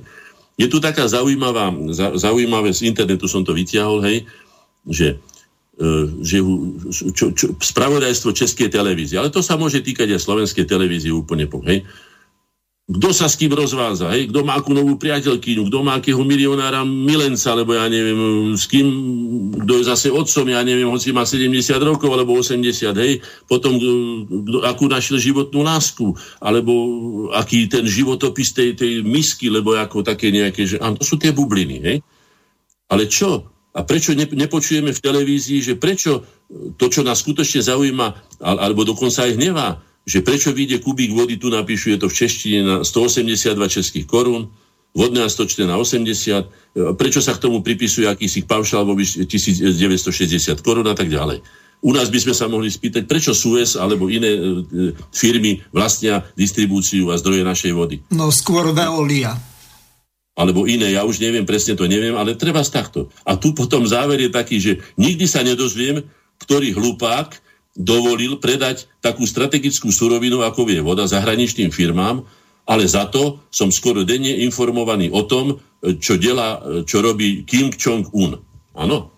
Čo tiež môže byť virtuálna bublina, pretože my ani možno, že nevieme, čo robí Kim Jong, ale je to odpútávanie, preto som povedal, že nebezpečie je v tom odpútávaní od podstaty, od reálneho života. V tom je, tom je hádam, najväčšie nebezpečie tých virtuálnych bublín, ktoré na nás púšťajú. No, napríklad aj takéto, že pamätáme si ešte, prečo politici z Urínu robili kampaň. V skutočnosti nás politici podhodili korporáciám ako ľahkú korisť. E, no a zaklincovali toto zmluvou TTIP. Je tu o tej zmluve TTIP, teraz neviem, viete, to je dneska tiež ťažko povedať, čo je to hoax, alebo čo je to, e, ja neviem, fake, alebo neviem, ako všelijak sa to volá, a čo je to skutočné. My sme tiež obeťou toho, aj my dospelí ľudia, ktorí máme určitú skúsenosť, ale nedokážeme odfiltrovať tieto veci, jednak sú v obrovskom množstve, je to obrovská preváha na nás, a potom vieme, že sú aj reálne problémy a stačí potom používať aj polopravdy, štvrtpravdy, tri štvrte pravdy. A neviem ešte, ako by som to delil, ktoré sú tak zamotané, že na to treba pomaly už e, celú spravodajskú sieť, aby ste vy zistili, že čo je vlastne pravda, kde vás zavádzajú a čo. Tu by mal vstúpiť podľa môjho názoru štát ako taký do toho a mali by, mal by nejakým spôsobom, neviem akým, lebo nie som odborník na túto problematiku, mal by nás ubrániť pred tým, aby nás uvádzali do takých vážnych omylov, ktoré môžu e, znamenať v našom vedomí, ako som už povedal, definitívnu deformáciu alebo definitívne uvedenie do omylu, podľa ktorého potom konáme a môžeme napáchať obrovské škody aj na spoločenskom živote, na postavení, na, na postoji napríklad vidíte, ako sa mohlo stať, že niekto, vychováva v nás niekto lásku alebo e, po, pozitívny, kladný vzťah, povedzme, k národným symbolom. Veď vy neoslavujeme ani prvý, e, vždy oslavujeme ten Silvester je taký, že teda už sa to bere tak, akože dobre, tam si dobre vypijeme a ne, naslubujeme si a povieme si, čo by sme všetko mali urobiť, ale 1. januára čo Boží rok jeden za druhým ja nevidím, že by sa stretli ľudia, áno, že je otvorený deň tam alebo niečo také. ale na námestí slávnostne to tam prísť so štátnymi symbolmi, so zastavami, ja neviem čím všetkým, zaspievať hymnu spoločne, celý národ, alebo teda tá veľká časť, ktorá sa tam zíde. Nič takéto sa nevychovalo. No. Alebo virtuálnou bublinou je napríklad, doslova virtuálnou bublinou je aj o transparentnosti politiky.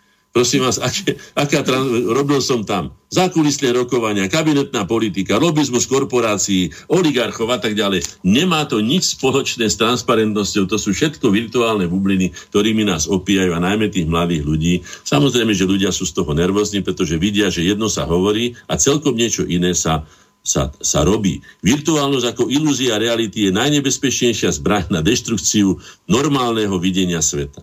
To by som tak uzavrel túto základnú, teda e, potom by sme sa vrátili, alebo povedali si to, alebo mám pokračovať, môžem, že ako to v dejinách bolo, ako sa vychovávali. No, samozrejme, veď zameráme sa na ten historický vývoj, ako to vlastne bolo. Pýtam sa preto, že či si máme dať muziku, lebo nemáme, ale to sa spýtam. Ja nepotrebujem, hej? No. Um, budeme radšej pokračovať, zatiaľ žiadne e-maily nemáme. Máme Dobre. už hodinu viac, hodinu 10 dobre, za sebou dobre. a sme len pri piatom bode, takže dobre, dobre, tak radšej ideme. nie. Ničivý účinok virtuálnej bubliny sa prejavuje najmä neschopnosťou postihnutých reálne hodnotiť situáciu a zaujímať nie správne stanovisko, ako som povedal. Presne to je cieľom tých iluzionistov a manipulátorov, ktorých ja neviem pomenovať, niektorých áno, niektorých nie, ale myslím, že väčšinu vôbec nie. Dokonca ani nemajú záujem, sa schovávajú v takej istej hmle, také neistote, alebo sú aj pod falošnými menami, že títo iluzionisti, ktorí môžu ovládať ľudstvo a svet iba vtedy, ak ľudí zbavia reálneho videnia a chápania sveta. Ja som presvedčený, že väčšina ľudí je natoľko inteligentní, že keď reálne sa s tým svetom stretne, reálne ho aj chápe a reálne hľadá aj z neho východiska.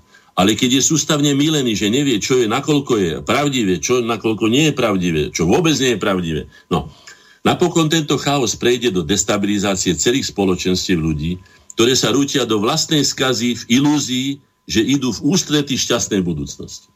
No tak toto skutočne je vrchol a je to zločin proti ľudskosti, ako som to nazval mnohokrát, je táto, tieto pokusy s ľudskou prírodzenosťou, zneužívanie ľudských slabín, miesto aby sme tie slabiny by som povedal, posilňovali, teda z tých slabín robili potom, e, e, tých ľudí skvalitňovali, vzdelávali ich, umožňovali ich sa čo najmenej míriť. Nie, opak je pravdou. Čím hlúpejšie stádo budeme mať, teda tí, tí iluzionisti a, a manipulátori, tým ľahšie sa im potom vyťazí a potom skutočne malá skupinka ľudí, doslova malá, ako sa hovorí, že ja neviem, niekoľko rodov alebo rodín alebo klanov vlastnia už 80% majetku planety Zem, no tak potom to je presne ten naj, najlepší spôsob e, k svetovláde, pretože týmto spôsobom, keď ľudí presvedčia o tom, že to, čo vidia v televízii, čo, čo ja neviem, majú v tých okuliároch, alebo čo čítajú, alebo čo je reálny svet, hoci to nemá s reálnym svetom nič spoločné, môžu skutočne domíriť ľudstvo natoľko, že sa dopustí fatálnej chyby a zlikviduje samo seba. Keď to hovorím skrátene. No a čo sa týka tých dejín, keď som si čítal nedávno knihy, o ktorej by som možno že neurobil aj samotnú reláciu o múdrosti a hlúposti, ako to bolo u Sumerov, ako to bolo u Číňanov, ako to bolo u, u, u, u Egyptianov. Egyptianov, áno. Trebárs, hej? Múdrc, múdry človek bol spoločenskou autoritou, bol rešpektovaný dokonca aj vladármi a panovníkmi. Títo ľudia považovali s tými vtedajšími básnikmi, či prorokmi, či ako ich všelijak volali, no v každom prípade mudrcmi, teda ľuďmi vzdelanými, ľuďmi skúsenými, ľuďmi prezieravými, ľuďmi múdrymi, považovali to za, za, za teda spoločenskú takú, taký, taký bónus, že sa môžu s nimi rozprávať. No, počúvali ich, však samozrejme e, išlo o, o národ, išlo o, o, o kráľovstvo, išlo o, teda o, o veľa. Pokiaľ boli múdri. No, dnes sú títo ľudia vychovávaní, alebo teda múdrc je nahradený a táto autorita je nahradená celebritou.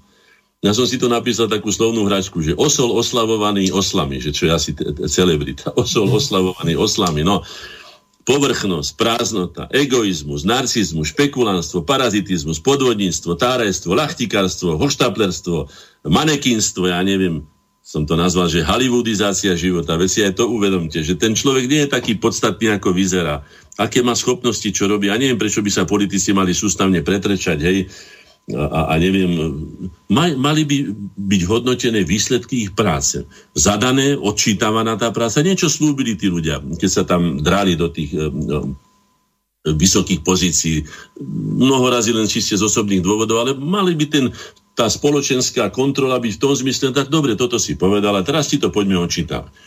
Toto si urobil, toto si neurobil a tak ďalej. A tam Lenže, to... pán Hornáček, e, pokiaľ by bol imperatívny mandát, že by uh, tí voliči mohli toho zvoleného poslanca stiahnuť, alebo toho ministra, ktorý uh, tam je, tak by ten uh, svet vyzeral úplne inak. Samozrejme, o tom sme mnoho razy hovorili, že treba zmeniť aj v našom politickom systéme a spoločenskom veľa vecí a predovšetkým smero, smerujúcich plnej zodpovednosti ľudí, nech je to akákoľvek funkcia, počnú s prezidentom a končia posled, nechcem povedať posledným, ale teda radovým človekom, ktorý robí chodníky, lebo ja neviem, muruje, lebo ja neviem, reže drevo, to je jedno čo. Všade. Vidím to všade, keď vidím, keď prídu terajšie záhradnícke služby, dám to do veľkých úvodzoviek a vidím, čo po nich zostane. Vývraty, nevykopané pne, ja neviem, kde sa už potom nedá ani kosiť tými strojmi alebo niečím. A sa spýtam, a kto odobral tú prácu? Alebo urobia chodník a na tom chodníku to, čo urobili, sa prepadne do, ja neviem, mesiaca, dvoch dolu, pretože neudúpali tú zem No skrátka prebrali to, dostali peniaze, zmizli, potom ešte zmenia firmu, no už potom sa nemáte na koho ani obracať, neviem, aké sú tu zákonodárstva, ale v každom prípade tu chýba spoločenská kontrola zodpovedných ľudí, ktorí by nielen konštatovali ako ten pán, ktorý o našich potravinách, už ho vidím tam roky, taký starší pán je to, nikdy sa nevzruší a tak pokojne hovorí. Konštiaka myslíte? Ne, nebudem, ja si ho nepamätám, ako sa volá, ale asi ho vidíme, on majú na starosti. Áno, že tie potraviny sú nekvalitné a že Aha. sú také a že chemizát a že sa zistilo, že a to a hen. Ale ja som ešte nevidel, že by niekto bol potrestaný tým, že by bol vylúčený z nášho trhu tým, že by zaplatil tým ľuďom, ktorí boli obeťou, ja neviem, salmonelózy, alebo niečo konkrétne. Toto tu chýba. Pokiaľ sa s týmto neurobi poriadok, tak hoštapleri, podvodníci a títo budú mať zelenú a budú sa ďalej dopúšťať ešte sofistikovanejších e, zločinov na, na zdraví ľudí, povedzme, ale aj na ich vedomí, ako som povedal, lebo však teda je aj zdravie telesné, aj zdravie duševné. No a není horšie ako to duševné zdravie, keď pokročí, že už potom nedáva ten, ten, mozog ani zdravé signály pre to telo. Však vidíte, čo sa dneska deje, prosím vás, toľko, toľko obezných, už keď to nechcem povedať iným slovami, ľudí, ako vidíme, toľko, toľko otrhaných, zanedbaných, neoholených, ja neviem, ako všelijakým spôsobom, ako keby sme sa kochali vo vlastnom úpadku. Skutočne som ešte nezažil, keď už hovorím aj o tých dejinách, takú civilizáciu. Nečítal som o nej, kde by sa kochali vo vlastnom úpadku. Niečo som prečítal z Apuleja a tých ďalších úpadkových dobách Ríma, alebo teda Grécka, ale aj tí ľudia aspoň na seba navonok dbali. Neboli takí, že vytrhané kolena, nehovoriac o tom, že to je neuveriteľne nezdravé v tomto sikravom studenom počasí, čo tie devčatá budú robiť a tí chlapci, keď im začnú tie kolena odchádzať v 40 neviem. Ale kto je tu autoritou, ktorý by im povedal, že nie, že toto je dobre, no môžete takto prísť, ale namaškardým bál, dobre, hrajte sa na lúzerov, tí, čo ja neviem, sú zanedbaní, kašľú na všetko, sú to asociáli, hej, hrajte sa, ale nežite tento život. Treba dať pozor. Pán tento... Hornáček, e, tu je asi iný problém, tu zlyháva rodina a hlavne rodičia. Na no, svoje deti by mali dohliadnúť. Ja sa spýtam, áno, kto zobral autoritu rodičom? Pozrite sa, aké filmy chodia v televízii, kde ten rodič je posledná metla, ktorý je len na to, mám tu taký pohárik z okolností, že najlepší otec je ten, ktorý dáva peniaze a nedáva rady, ani, ani e, nevyžaduje žiadne povinnosti. Len dáva peniaze. He?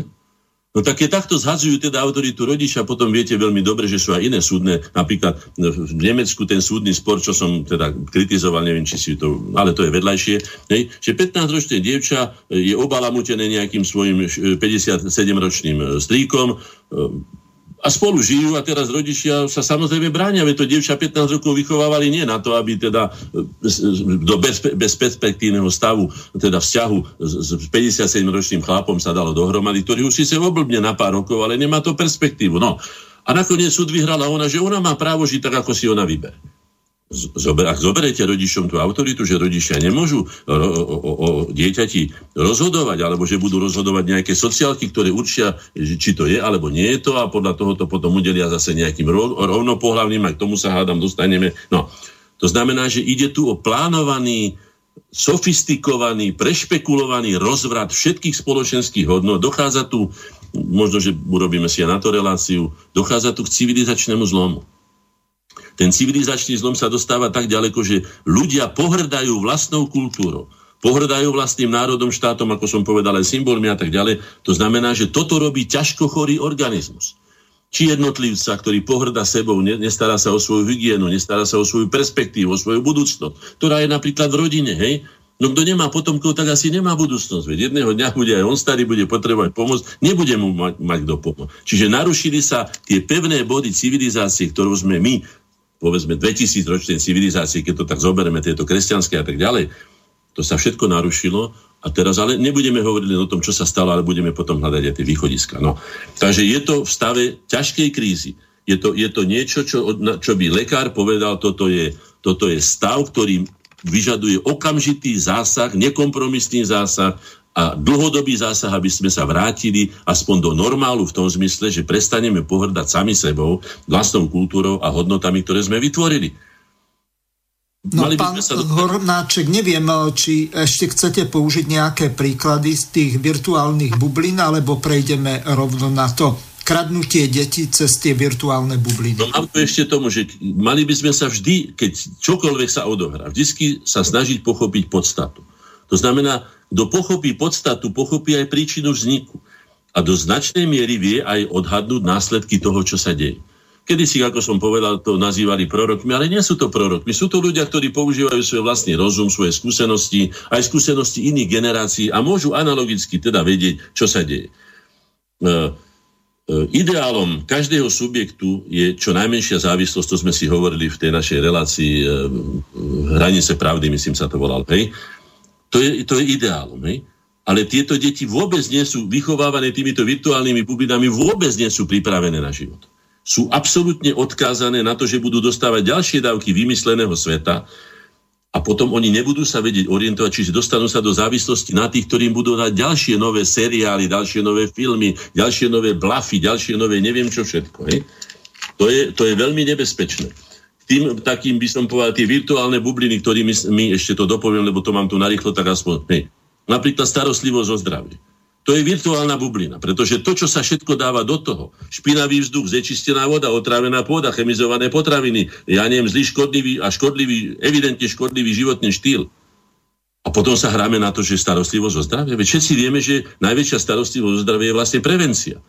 Ako sme mohli dopustiť taký špinavý vzduch, takú š, nepitnú vodu, otravenú pôdu? Chemi... Ako sme to mohli? Tak potom čo sa tu hráme? Hovoríme, že budeme liečiť AIDS, ale, ale budeme podporovať promiskuitu, budeme podporovať voľný sex, budeme neviem. To znamená, že to sú virtuálne bubliny. Dodržiavanie ústavy Slovenskej republiky. To je virtuálna bublina, veď si uvedomte, že tam je napísané len treba o tom, že lekárska starostlivosť je bezplatná. No skúste si ho dať niekde bezplatne urobiť. No, mier je virtuálna bublina. Hovorenie o miery v súčasnej dobe, keď prebieha vojna. Ekonomická, ale aj kultúrna, ja neviem, masmediálna, ale aj skutočná vojna. Teda stovky foriem vojny prebieha, nekompromisný by som povedal zápas a my hovoríme o miery, že žijeme. Tak treba povedať pravdu. Žijeme v stave, ja neviem, vážneho ohrozenia, mier už vôbec nie je, sústavná konfrontácia, vidíme, čo sa robí s Ruskom, keď už nemôže sa nájsť novičok, tak sa odstrelí nejaké lietadlo, potom sa zase ohovorí niekto a sústavne sa hľadajú nejaké zámienky.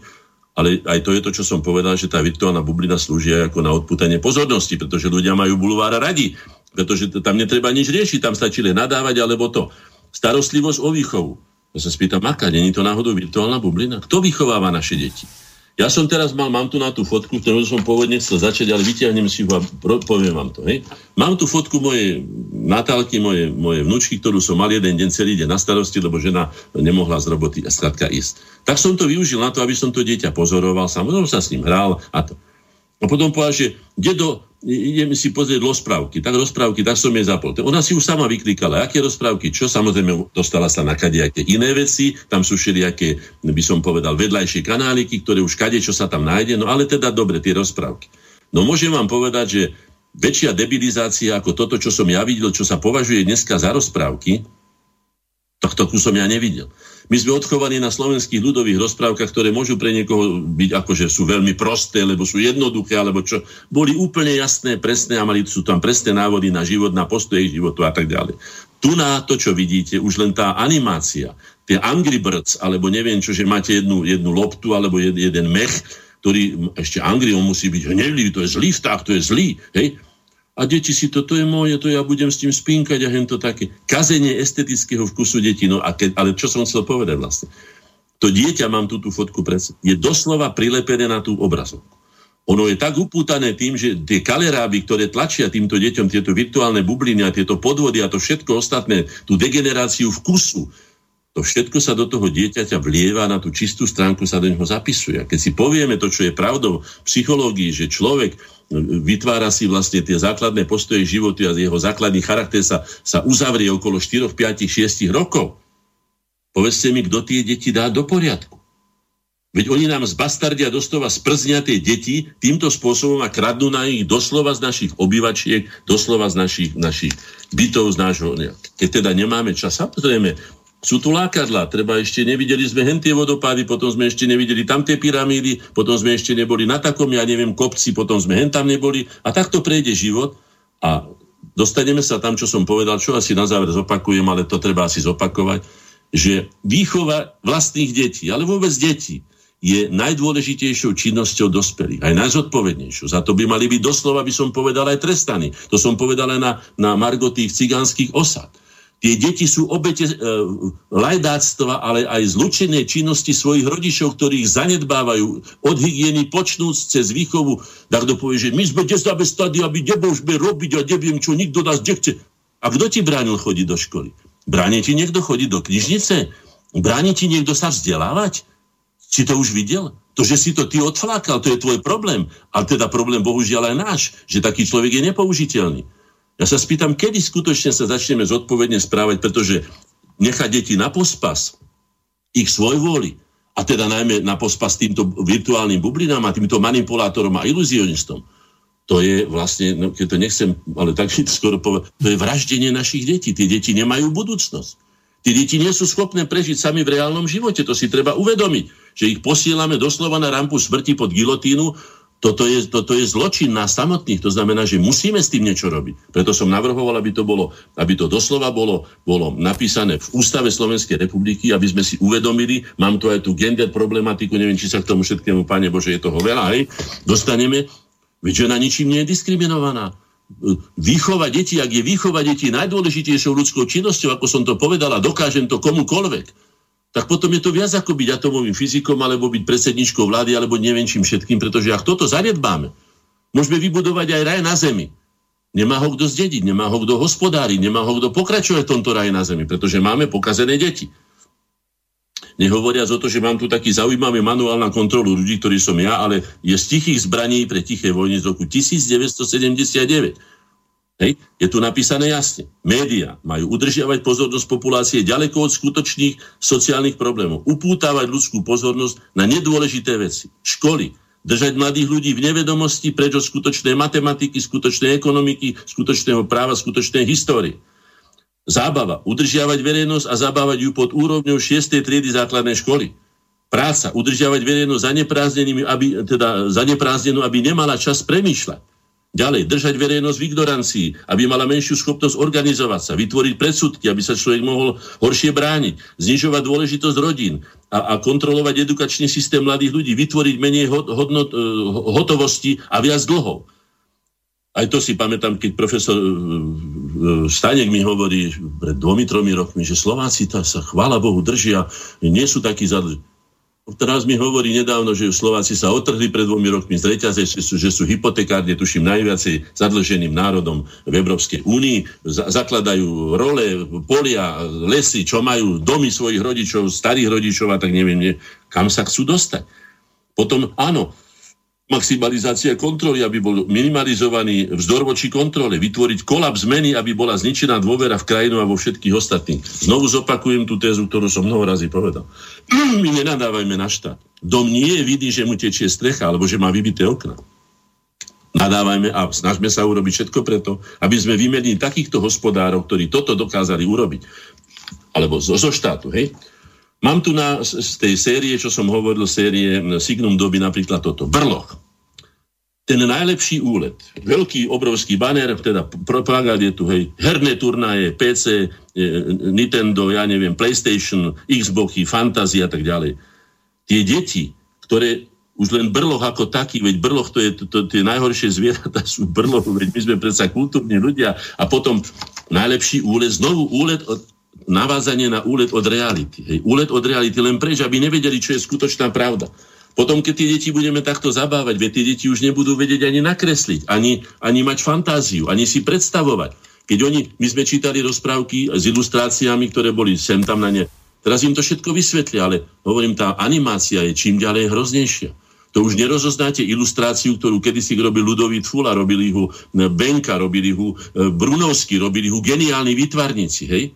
S estetizovaním teda tej, tej, tej, tej, toho, toho, toho obrázku natoľko, že to dieťa si odnášalo teda upravený alebo skultúrnený vkus.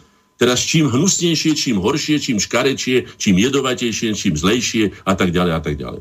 Zoberme si aj takúto vec, ktorú som už chcel povedať minule, nevyšlo mi to, ale poviem to si. Ste si to všimli, že pri počasí príde tam to je jedno, či sa volá tá pani Miriam, alebo je to pán, jedine pán Jurkovič príde a povie dobrý večer.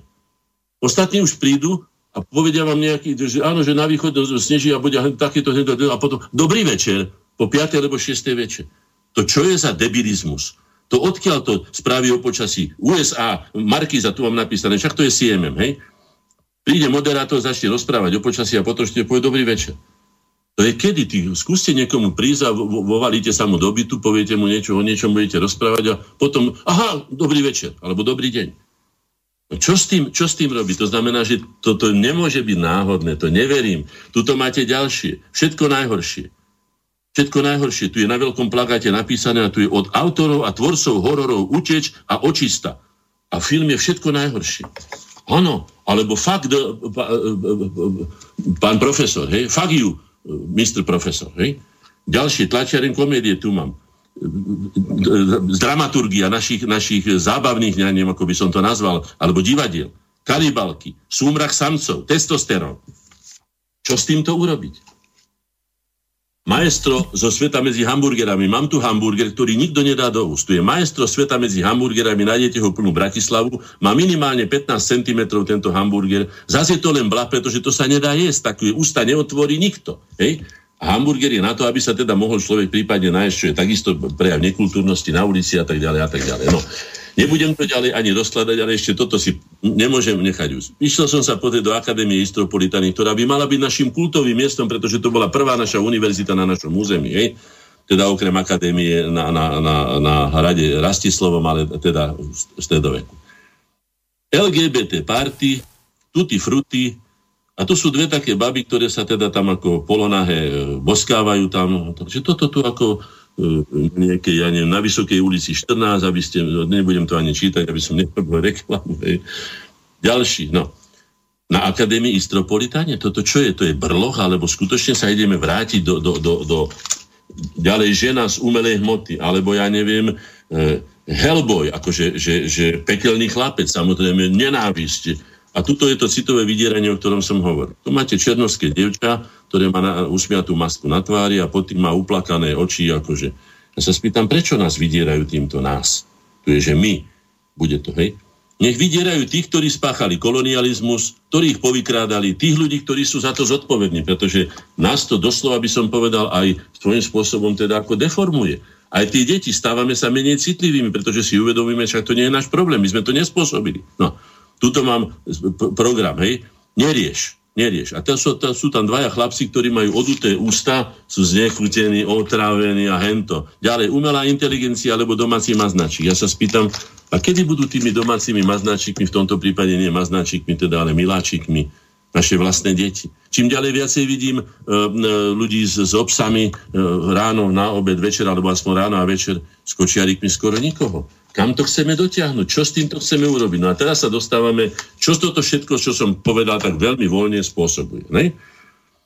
Máme tu na zlatú mládež. Už sme zažili zlatú mládež v ére hippies v Spojených štátoch amerických. Vieme veľmi dobre, ako stroskotali títo ľudia.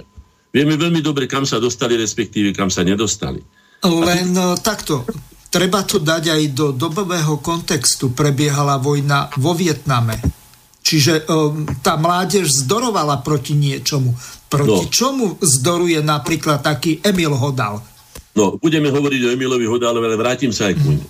Nebude sa zdorovať čím? Zdorovať fetovaním, voľným sexom, to, čo sa robilo potom na tých, na tých slezinách týchto hippies, tak ako to poznáme aj z filmov a zo všetkého. To je protest. Hádam, protest je ten, že ukážem lepší príklad života, ukážem to, čo je hodné nasledovať, to, čo má nejakú perspektívu a tak ďalej. No toto určite nie. Samozrejme, že tá zlatá mládež je v úvodzovkách. To, no, Tomu Hodálovi to ma doslova šokovalo, keď som si uvedomil, a dokonca je to aj fotografia teda toho, toho mm, internetu, je to napísané, hej? No, je napísané, však, ale prečítam to, aby to zostalo teda v pamäti. No. Tak, Čaputová vyhrala a prvé, čo spraví, že zatočí s opicami a, a antisemitami, ako ste vy. Členov tejto skupiny máme označených a, ta, a budete prví, ktorých budeme strieľať. Nech žije EÚ, nech žije Zuzana, nech žije, nech skape slovenská štátnosť a samostatnosť. Nech skape slovenská štátnosť a samostatnosť. A potom je tu ďalej napísané, vy nič neviete, ste neúspešní. A tak za svoje smutné životy viníte Ameriku. EU, mimovládky, aktérov, ktorí sa, za vaše, ktorí sa snažia vaše životy zlepšovať.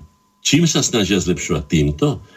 Píše tu ďalej tento pán Hodal. Žijete v dierach, obliekate sa ako opice a jete veci, ktoré my bohatí dávame prasatám. Tak sa radšej všetci zabite, aby vaše hlúpe deti nemuseli robiť hambu slušným a vzdelaným ľuďom. No slušný a vzdelaný človek takýto text nikdy nenapíše. To, by, to, to, to v žiadnom prípade nie. Aj to ešte a posledná veta, aby to zostalo teda v zázname. To, že vaše životy, ktoré sú horšie ako smrť, za, za to, že, že žijete životy, ktoré sú horšie ako smrť, si môžete len vy sami. Vďaka Sorošovi a denníku N má moja rodina super život a tak sa v mimovládkach zamestnajte aj vy. No to je pekné riešenie. Tak prostituovať sa, robiť to, čo chce niekto iný, dokonca proti tomu, že nakoniec naučí tie deti to, že povedali, že aby skapal aj slovenský štát a tak ďalej.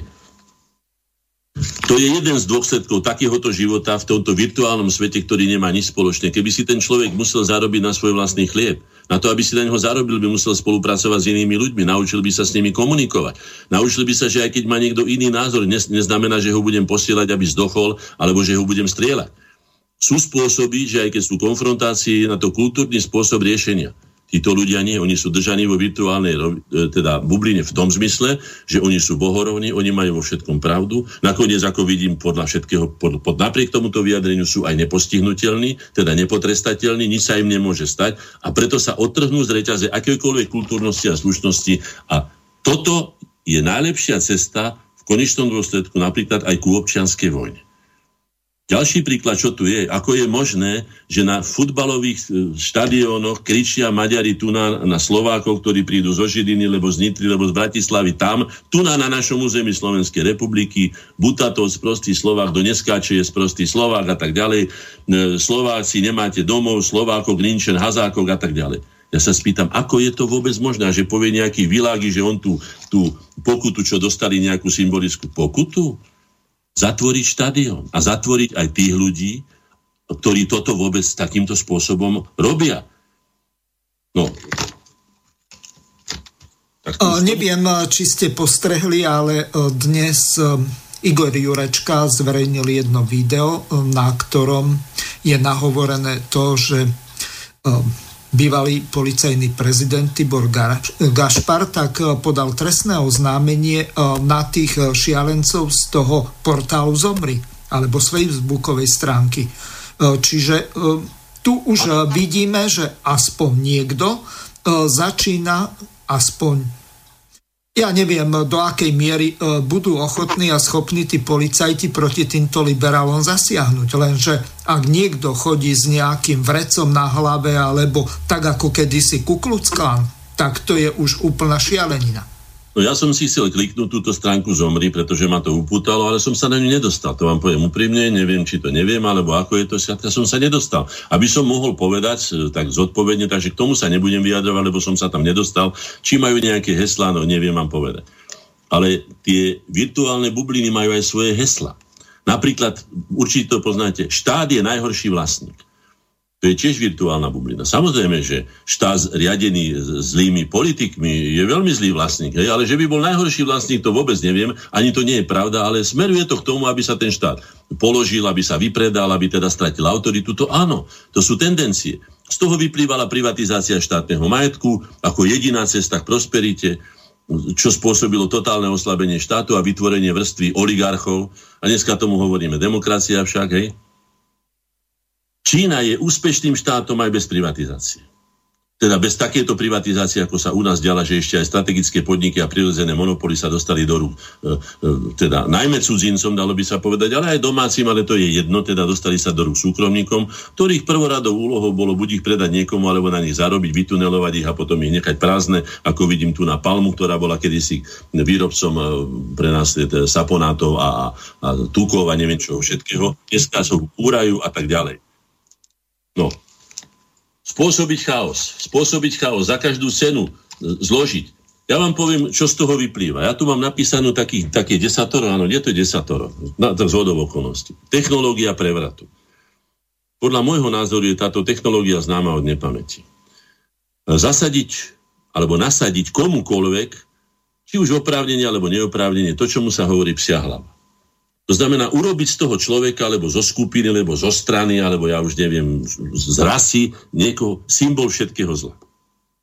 Po druhé, sústrediť na neho všetku nespokojnosť spoločnosti. To znamená urobiť ho hromozvodom.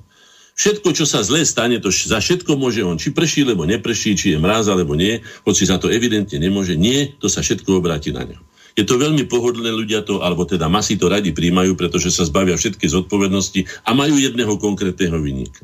Poďalšie, vybrať, zostaviť a, a, a podriadiť si všetkých nespokojných. Teda urobiť si takú, že kto je nespokojný. No tak áno, ľahko je ľudí urobiť nespokojnými, pretože ľudia, najmä z tých virtuálnych bublín vychovaní, majú ne, nekonečné požiadavky pokiaľ im skutočne nelietajú ako pečené holuby do úzd a pokiaľ všetko není zadarmo. A po, veď vidíte, ako to bolo nakoniec v Líbii a podarilo sa, tam to mali skutočne veľmi, veľmi silný sociálny systém a podarilo sa predsa len poštvať proti tomu Kadafimu ľudí, ktorí ho tam nakoniec zlinčovali. Hej? Poďalšie, dať im virtuálne vedenie. Toto je veľmi dôležité. Hej? Ja sa pýtam, cez čo sa dá to virtuálne vedenie urobiť? Že ani nevieme, kto to vlastne riadi. Hej? Vieme, že asi kto má záujem, že to nie je domáci záujem, že to je cudzí záujem, ale nevieme presne.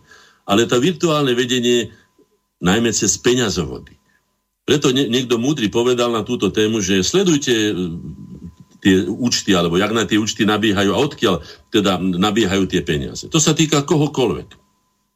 A tam zistíte presne, kto má ten záujem na tom, ako som povedal, doma záujem aj na tej virtuálnej realite, na tom zábavnom priemysle, že sa ideme tu umlátiť smiechom, hoci už nič z tých zábavných relácií, neviem teda ako vy, pán Hazucha, ale na tom sa už nedá zasmiať. To je natoľko krčovité, že to sa len vyrábajú peniaze a odpútava pozornosť od skutočne veľmi vážnych vecí, ktoré treba riešiť. Ja vám to poviem takto. Mňa vytáča jedna vec, že musím za tú verejnoprávnu televíziu platiť tie koncesionárske poplatky, no. lebo ja ju vôbec nepoužívam. Nepozerám, občas rádio si zapnem, ale len kvôli tomu, aby som bol v obraze, že čo sa vlastne deje, čo ja viem, sobotné di- dialógy alebo z prvej ruky a takéto relácie, to si vypočujem, aby som bol v obraze. Ale nejaké tie bulvárne filmy, tak to ma vôbec nezaujíma, lebo to absolútne nič nedáva. Máme je to zástrčkový zákon. My sme to už dávno povedali, je to bohužiaľ tak. No, ale je to tak a treba... takto, aby sme... Máme tu jeden kritický a veľmi kritický e-mail od poslucháča Williama. Dobrý deň, pán Hornáček a pán Hazucha. Toto je síce pekné, čo spomínate, ale nie je tu žiadne riešenie, žiadne opatrenia. Sú to len krčmové reči. Pán Hazucha, takejto relácii maximálne pol hodiny krčmovej sumarizácie a hodinu nápady, návrhy, opatrenia, riešenia, skutky a tak ďalej. Inak je to len tliachanie starých babiek na ceste. Ďakujem, William. No. Dobre, Williamovi môžem odkázať, že dočítam teda tento, pretože ak to smeruje k tomu prevratu, veď sme to videli, Kuciakiada, do toho pani Nicholsonová, vymeniť vládu, tie vresky, to všetko, áno, je to skutočne, je to veľmi, veľmi nebezpečná a tá technológia prevratu, pôjdem, teda, budem pokračovať. Je potom peňazovode, ktorý jasne vieme, odkiaľ ide, naučiť tých, aby si zvykli e, na beztrestnosť, na poslušnosť, na pohodlný život a tak ďalej. A potom z toho vzniká tá zlatá mládež. Po šieste, nájsť akúkoľvek zámienku, na úrovni doby, alebo si ju vytvoriť, teda urobiť nejakú provokáciu, čiže spáchať provokáciu a zločin. Po ďalšie, mediálne rozpútať vážne e, tým slubovaním nemožných a neskutočných vecí, raja na zemi a tak ďalej. Po osme, spojiť všetky síly doma a v zahraničí na rozhodujúci boj a veľké za slobodu, proti zlu, za spoločenskú pravdu a tak ďalej. Po deviate zautočiť spolu s vášňami a drogami opojeným davom na čokoľvek a ničiť všetko, ničiť, čo sa len dá. A po desiate, čo je najpodstatnejšie pre tých, kto to spáchali, obsadiť rozhodujúce po státe a potom samozrejme bezohľadne vládnuť. Áno. A potom sa dostaneme do situácie, že za extrémistu je považovaný ten, kto má averziu k drogám, k alkoholu a pornografii, kto sa zaujíma o šport a duševné zdravie, to sú extrémisti. V izbe mu pribúdajú diela klasickej literatúry, není in, není wow, není nikde. Hej. Do budúcna plánuje svadbu a svoje deti, čiže plánuje si budúcnosť, čiže dostávame sa do úplne obrátených hodnot, akých sme boli vychovaní. Rozpráva sa nám mnoho o tolerancii. Našiel som si toleranciu, ako čo je to vlastne pojem tolerancie. A tu je povedané celkom jednoznačne, že uvedomili súhlas s vyznávaním a hlásaním názorom, ktoré sú odlišné od našich, našou voľbou nášho života, ale tu je napísané, že výnimkov je, keď tieto postoje sú proti našim záujmom. To znamená, že tolerancia je nenormálny postoj normálneho organizmu k tomu, že je napádaný a on sa nedokáže brániť. Nedokáže... Ja som počul inú, oveľa tvrdšiu uh, definíciu tolerancie. Je to niečo, v tom zmysle, e, že ten e, dotyčný ustúpi, zostane apatický, skrátka je v rovine nejakého trpiteľa tých ostatných, ktorí sa presadzujú. Čiže tolerovať znamená stiahnuť sa a tr- strpieť to, čo iní páchajú na nás. Ale ja neviem. To znamená, že čím väčšia tolerancia, tým väčší prejav bezmocnosti spoločnosti, ktorá by sa mala, tak ako každý zdravý organizmus, už by prvom ataku brániť. To, čo sme hovorili už mnohokrát, že tá naklonená rovina sa dostáva do tej polohy, že pokiaľ je ešte normálna tá rovina, tak sa na nej udržíme, ale keď sa stále nakláňa a nakláňa, už sa dostane do polohy, keď sa už tam neudrží nikto. To znamená, že si treba uvedomiť, že tolerancia vôbec nie je prejavom nejakej pozitívnej e, skutočnosti, ale je to, je to chorobný stav, je to odchylka alebo úchylka od normálu, čiže nevieme sa brániť. A to nám je tu, je, to vnúcované doslova, aby sme teda my boli tolerantní voči tomu, čo nám evidentne škodí. Ak nám niekto bude hovoriť dopredu, že nás vylikviduje a že prišiel semka obsadiť naše územia, to samozrejme napadá aj tú národnú imunitu, čo je veľmi dôležité, tak potom prečo by sme ho mali tolerovať? Z akých dôvodov? Prečo by sme mali tolerovať vírusy, ktoré nás napadajú, alebo ja neviem, choroboplodné zárodky, alebo niečo, alebo jedy. Čím viac budeme tolerantní, tým skôr sa o to o, otrávime. Hej? No a teraz sa poďme teda k týmto veciam povedať, že ako na to. Ja tu mám napísanú humanizáciu vzdelania. Lebo to je riešenie, podľa môjho názoru. Ne? Hovorili sme o dehumanizácii sveta, tak tá humanizácia výchovy. V čom spočíva, alebo v čom si myslím, že by mohla spočívať? Samozrejme je to predovšetkým v tom, že musíme vychovávať svoje deti, alebo teda mladú generáciu príkladom. Musíme im ísť príkladom v tom, že sa dajú veci urobiť, keď sa zainteresujeme, že sa dajú urobiť najmä spoločne, čo je veľmi dôležité, pretože človek je spoločenský tvor. Čiže učiť sa poznávať, teda ovládať nástroje, e, ktorými možno skúmať alebo chápať nové, rozvíjať sa po celý život, pretože skutočný poznatok je ten, ktorý si človek skonštruuje sám. To som povedal, že keď deti sa budú len pozerať na rozprávky a nebudú si kresliť svoje princezné, svoji, svojich koničkov alebo ja neviem, svoje autička, to je jedno, čo už svoj svet, svoj vlastný štýl videnia sveta, tak sa nikdy nedostanú k tvorivosti. Zostanú z nich také kaliky, ktoré budú odkázané len na to, že ich niekto zabáva, niekto ich krmí, niekto sa im venuje, ale nie sú schopné samostatného života. Poďalšie, konať, učiť sa konať, hej? teda byť aktívnym riešiteľom životných situácií. To je tá humanizácia, nie iba pasívnym manipulovaným objektom. Ľudia, ktorí sú vo virtuálnej bubline, sú pasívnym objektom, ktorý len vníma to, čo mu tam niekto prichystá. A väčšinou to teda má, čo som už povedal, určitý záujem a predovšetkým ten pomýli toho človeka čo najviac. Čiže učiť sa konať, byť človekom schopným slobodného rozhodovania. Ďalej je veľmi dôležité, aby sa učilo žiť spoločne. To som už povedal mnohokrát, že aby si človek uvedomil, koľko ľudí treba na to, aby jeden obyčajný človek prežil jeden obyčajný život. To znamená, učiť sa žiť spoločne, teda vážiť si, rešpektovať, hej, aj iných ľudí, naučiť sa s nimi komunikovať nie takým spôsobom, že my vás vystrielame, alebo my, my vám dáme, budete žrať to, čo my vám zo svojho stola zhrnieme a tak ďalej. No potom aj to, že učiť sa teda byť, teda byť autentickou osobnosťou, byť osobnosťou ako takou. Ale na to potrebujeme aj spoločenskú odozvu, teda aby to akceptovala tá spoločnosť. Že ten človek, keď sa takýmto spôsobom, väčšinou ten človek musí chodiť po knižniciach. Musí, sa, musí na sebe pracovať, to znamená, nemá toľko takú možnosť sa veľmi prezentovať, len, len svoje ego a tak ďalej. Ale malo by to byť akceptované, mali by byť títo ľudia uznávaní spoločnosťou, mali by byť odmeňovaní spoločnosťou, aspoň spoločensky, že by mali byť príjmaní teda na tej najvyššej úrovni ako múdri ľudia. Takže takto ja vidím osobne, že toto by bolo riešenie. Samozrejme k tej prevencii, čo som hovoril. Ja si to... Pán Hornáček, mám vás upozorniť, do konca relácie máme už len 10 minút. Dobre. No mám tu taký zaujímavý materiál Rockefellerovci a tak ďalej. A je tu jedna veta, ktorá ma zaujala, s ktorou ale súhlasím. Napriek tomu, že teda to, čo títo ľudia robia, akým spôsobom sa zmocňujú, to už je iná vec, ale e, starý Rockefeller tu niečo sa píše, že pamätaj si, nesmieš nikdy nikomu veriť, ani najlepšiemu priateľovi, veriť musíš len sebe toto je presne e, opak toho, čo teda, e, vidíte, Rockefeller takto vychovával svoje deti, aby boli pevné, aby sa dokázali životu postaviť, aby dokázali riešiť sami situácie, ale pre druhých sa robí niečo úplne iné, že sa im pomáha e, a milia sa týmto virtuálnou realitou.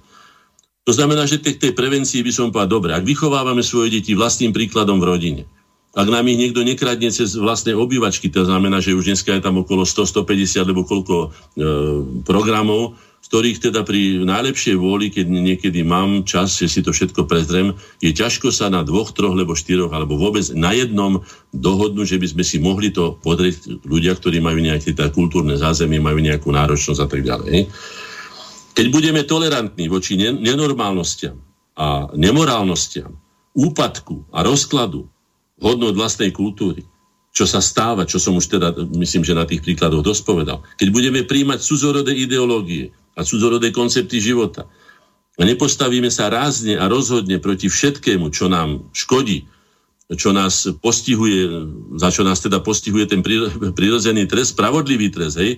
pretože si uvedome, že za nezodpovednosť, ktorou sa správame voči vlastným deťom, a to jedno, či v škole, alebo, alebo v rodine, že teda dostaneme za to za, za to trest, to, bez toho to nepôjde.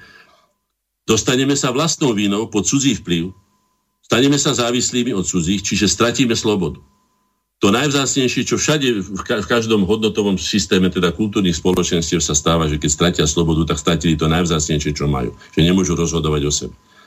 Aby sa tak nestalo, musíme konať preventívne, ako to robí každý zdravý, normálny organizmus. Nákaza cudorodými, to je jedno infektami, ideológiami alebo ja neviem, koncepciami, prepukne iba v tom organizme, ktorý stratil svoju imunitu. Zdravý normálny imunitný systém vie, že nesmie tolerovať nič cudzorodé. Musí to odmietnúť a zastaviť už pri vstupe do svojej záujmovej sféry, nazvime to tak, hej, do svojej suverenity.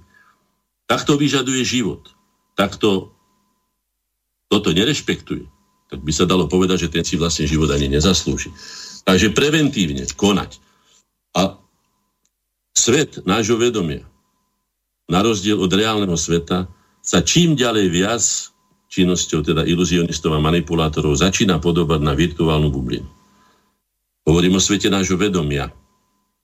Konkrétny svet je iný. A táto bublina v našom vedomí, alebo teda vo vedomí tých, ktorí tomuto podľahnú, sa v konfrontácii s reálnym svetom vždy praskne, ako som už povedal, odhalí len to, čo môže odhaliť, čiže svoju prázdnotu. To.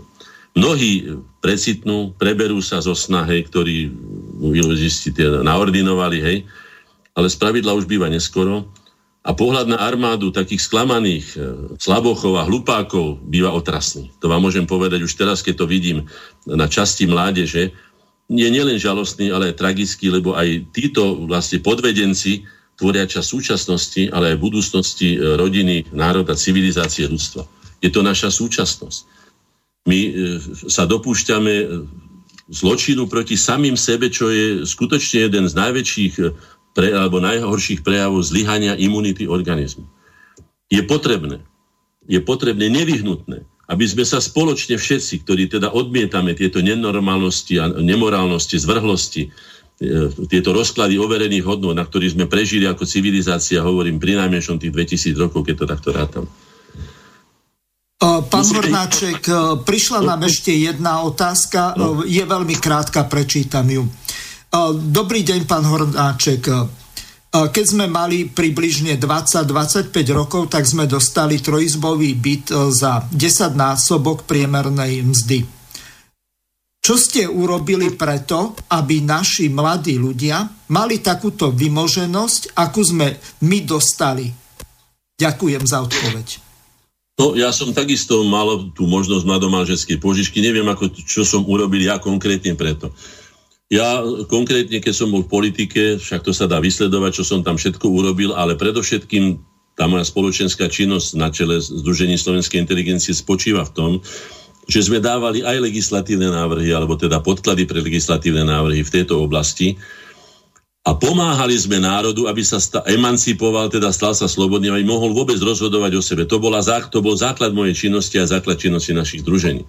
Konkrétne k tomuto sa neviem vyjadriť, pretože mm, konkrétne o bytoch alebo o tom, ale napísal som si do svojho programu a v tom som aj teda konal, keď som bol politikom, aby sme vrátili uh, poslaniu učiteľa, rodiny, E, ja neviem, rodičov a tak ďalej. Tú autoritu, ktorú potrebuje nielen ten človek alebo ten, ten subjekt, ale potrebuje aj spoločnosť, ktorá, ktorá vychováva deti a mala by ich vychovávať, lebo deti, ktoré nie sú vychovávané nami, sú vychovávané niekým iným. Na tomto ihrisku, keď uvoľníte svoje miesto, tak dostávate góly, pretože tí druhí bojujú sústavne. Vidíme, že majú veľmi premyslené koncepcie som za to, že štát by mal mať túto sociálnu úlohu, aby som sa vrátil teda k tejto otázke, aby sa mladí nemuseli báť zakladať rodiny, pretože nemajú sa kde ubytovať alebo nemajú kde, ako sa povie, hlavu skloniť. Ja som tiež prežil určitú čas svojho manželstva u rodičov v jednej izbe, ktorá mala 8,75 m štvorcového, pamätám si, lebo som to mnoho razy do všelijakých žiadostí písal. Žili sme tam, a potom sme teda dostali byt a prajem každému, pretože je to veľmi dôležitá vec, aj Rufus to napísal, že aj ten vtáčik, hoci nepotrebuje veľa, ale potrebuje aspoň to hniezdočku, kde by hlavu sklonil, aby mohol potom tento svet obohacovať svojou prítomnosťou. V tomto nie som v žiadnom rozpore, ale konkrétne som nikdy s týmito vecami neprišiel. To je vec výkonného aparátu vlády a mali by si to uvedomiť a podporovať eh, mladé rodiny, najmä perspektívne mladé rodiny. Aj tam si treba povedať, že nie každú rodinu, nie rodinu takú, ktorá sa nestará o svoje deti, tam by mali pri sankcie, ale ľudia, ktorí môžu prinášať spoločenské hodnoty, tí ľudia by mali byť e, stimulovaní rôznymi podporami zo štátu. Pán Hornáček, dve a pol minúty máme, no, tak to, dobre by je... bolo rozlúčiť sa. Áno, že teda postavme sa spoločne všetci, ktorí nesúhlasíme s týmto, čo sa tu deje Ignorujme v prvom rade, ignorujme to mediálne vnúcovanie virtuálnych lákadiel a pasci, ktoré sú skutočnými pascami pre normálny ľudský vývoj. Nedajme sa nakaziť ani úpadkom a chytiť sa do pasci týchto pôžitkov, povrchnosti, prázdnoty a tak ďalej. Odmietajme e, tzv. liberalistický, lebo to je tzv. Hej, proti slobode ja nemám nič, ale proti liberalizmu v tomto zmysle, ktorý je svojvôľou a, a, a anarchiou, hej, mám skutočne veľké výhrady tzv. liberalistický individualizmus ako masku egoizmu. To je v podstate len iné slovo pre egoizmus, pre seba, ktorý je vlastne parazitickým sebectvom. A nahraďme to nenormálne a nemorálne, chore a bezperspektívne, morálnym, zdravým a perspektívnym. To je našou úlohou. Všetky naše konferencie, všetky naše výstupy, ktoré sme mali v tomto zmysle, boli, boli odozdané členom vlády, teda výkonnému aparátu štátu. A niektoré našli teda aj odozvu. A musíme si uvedomiť, že musíme konať e, a vychovávať svoje deti v pravde, že život iba pre seba, to znamená, že v tom individualistickom egoizme, hej, je nielen prázdny a nezmyselný, ale aj nenormálny, nemorálny a aj zbytočný. Takýto život je proti prirodzenosti človeka ako kolektívneho tvora, aj proti vývoju e, a jeho základnému zmyslu života. A na záver by som povedal aspoň to, čo ja sa snažím a čo sa mi, myslím, že z veľkej časti podarilo. Ilúzií, teda toho virtuálneho sveta, sa treba nemilostredne zbaviť. To je základ dospelosti. ale ideály si nechajme. Ideály sú dôležité a najdôležitejšie, aby sme t- tieto ideály naplňali konkrétnymi skutkami. Pán Hornáček, čas sa nám pomaly e, naplnil. Ja vám veľmi pekne ďakujem za veľmi zaujímavé a prínosné rozprávanie, aj keď e, pre niektorých našich poslucháčov sa to až tak nezdalo. Samozrejme, každý má právo vyjadriť svoj názor, tak ako uzná za vhodné, nakoniec aj naši poslucháči si tento vysielač sami platia, tak aj e, keď prídu kritické e-maily, ja ich bez problémov prečítam. E, každému som ďačný, lebo práve nejaké to chválenie, tak nás veľmi ďaleko neposunie skôr, keď budú hovoriť kriticky pokiaľ tá kritika je oprávnená a vecná, tak ja za takúto kritiku som vždy. A e, samozrejme ďakujem veľmi pekne vám a našim poslucháčom a teším sa na ďalšie relácie. Samozrejme e, na veľkonočný pondelok tak e, Nebudú sa vysielať politické relácie a v útorok už pokračujeme ďalej s politickými rozhovormi s Vladimírom Vítovou. Tak sa s vami lúčim a prajem vám pekný večer. Do počutia. Táto relácia vznikla za podpory dobrovoľných príspevkov našich poslucháčov. I ty sa k ním môžeš pridať. Viac informácií nájdeš na www.slobodnyvysielac.sk Ďakujeme.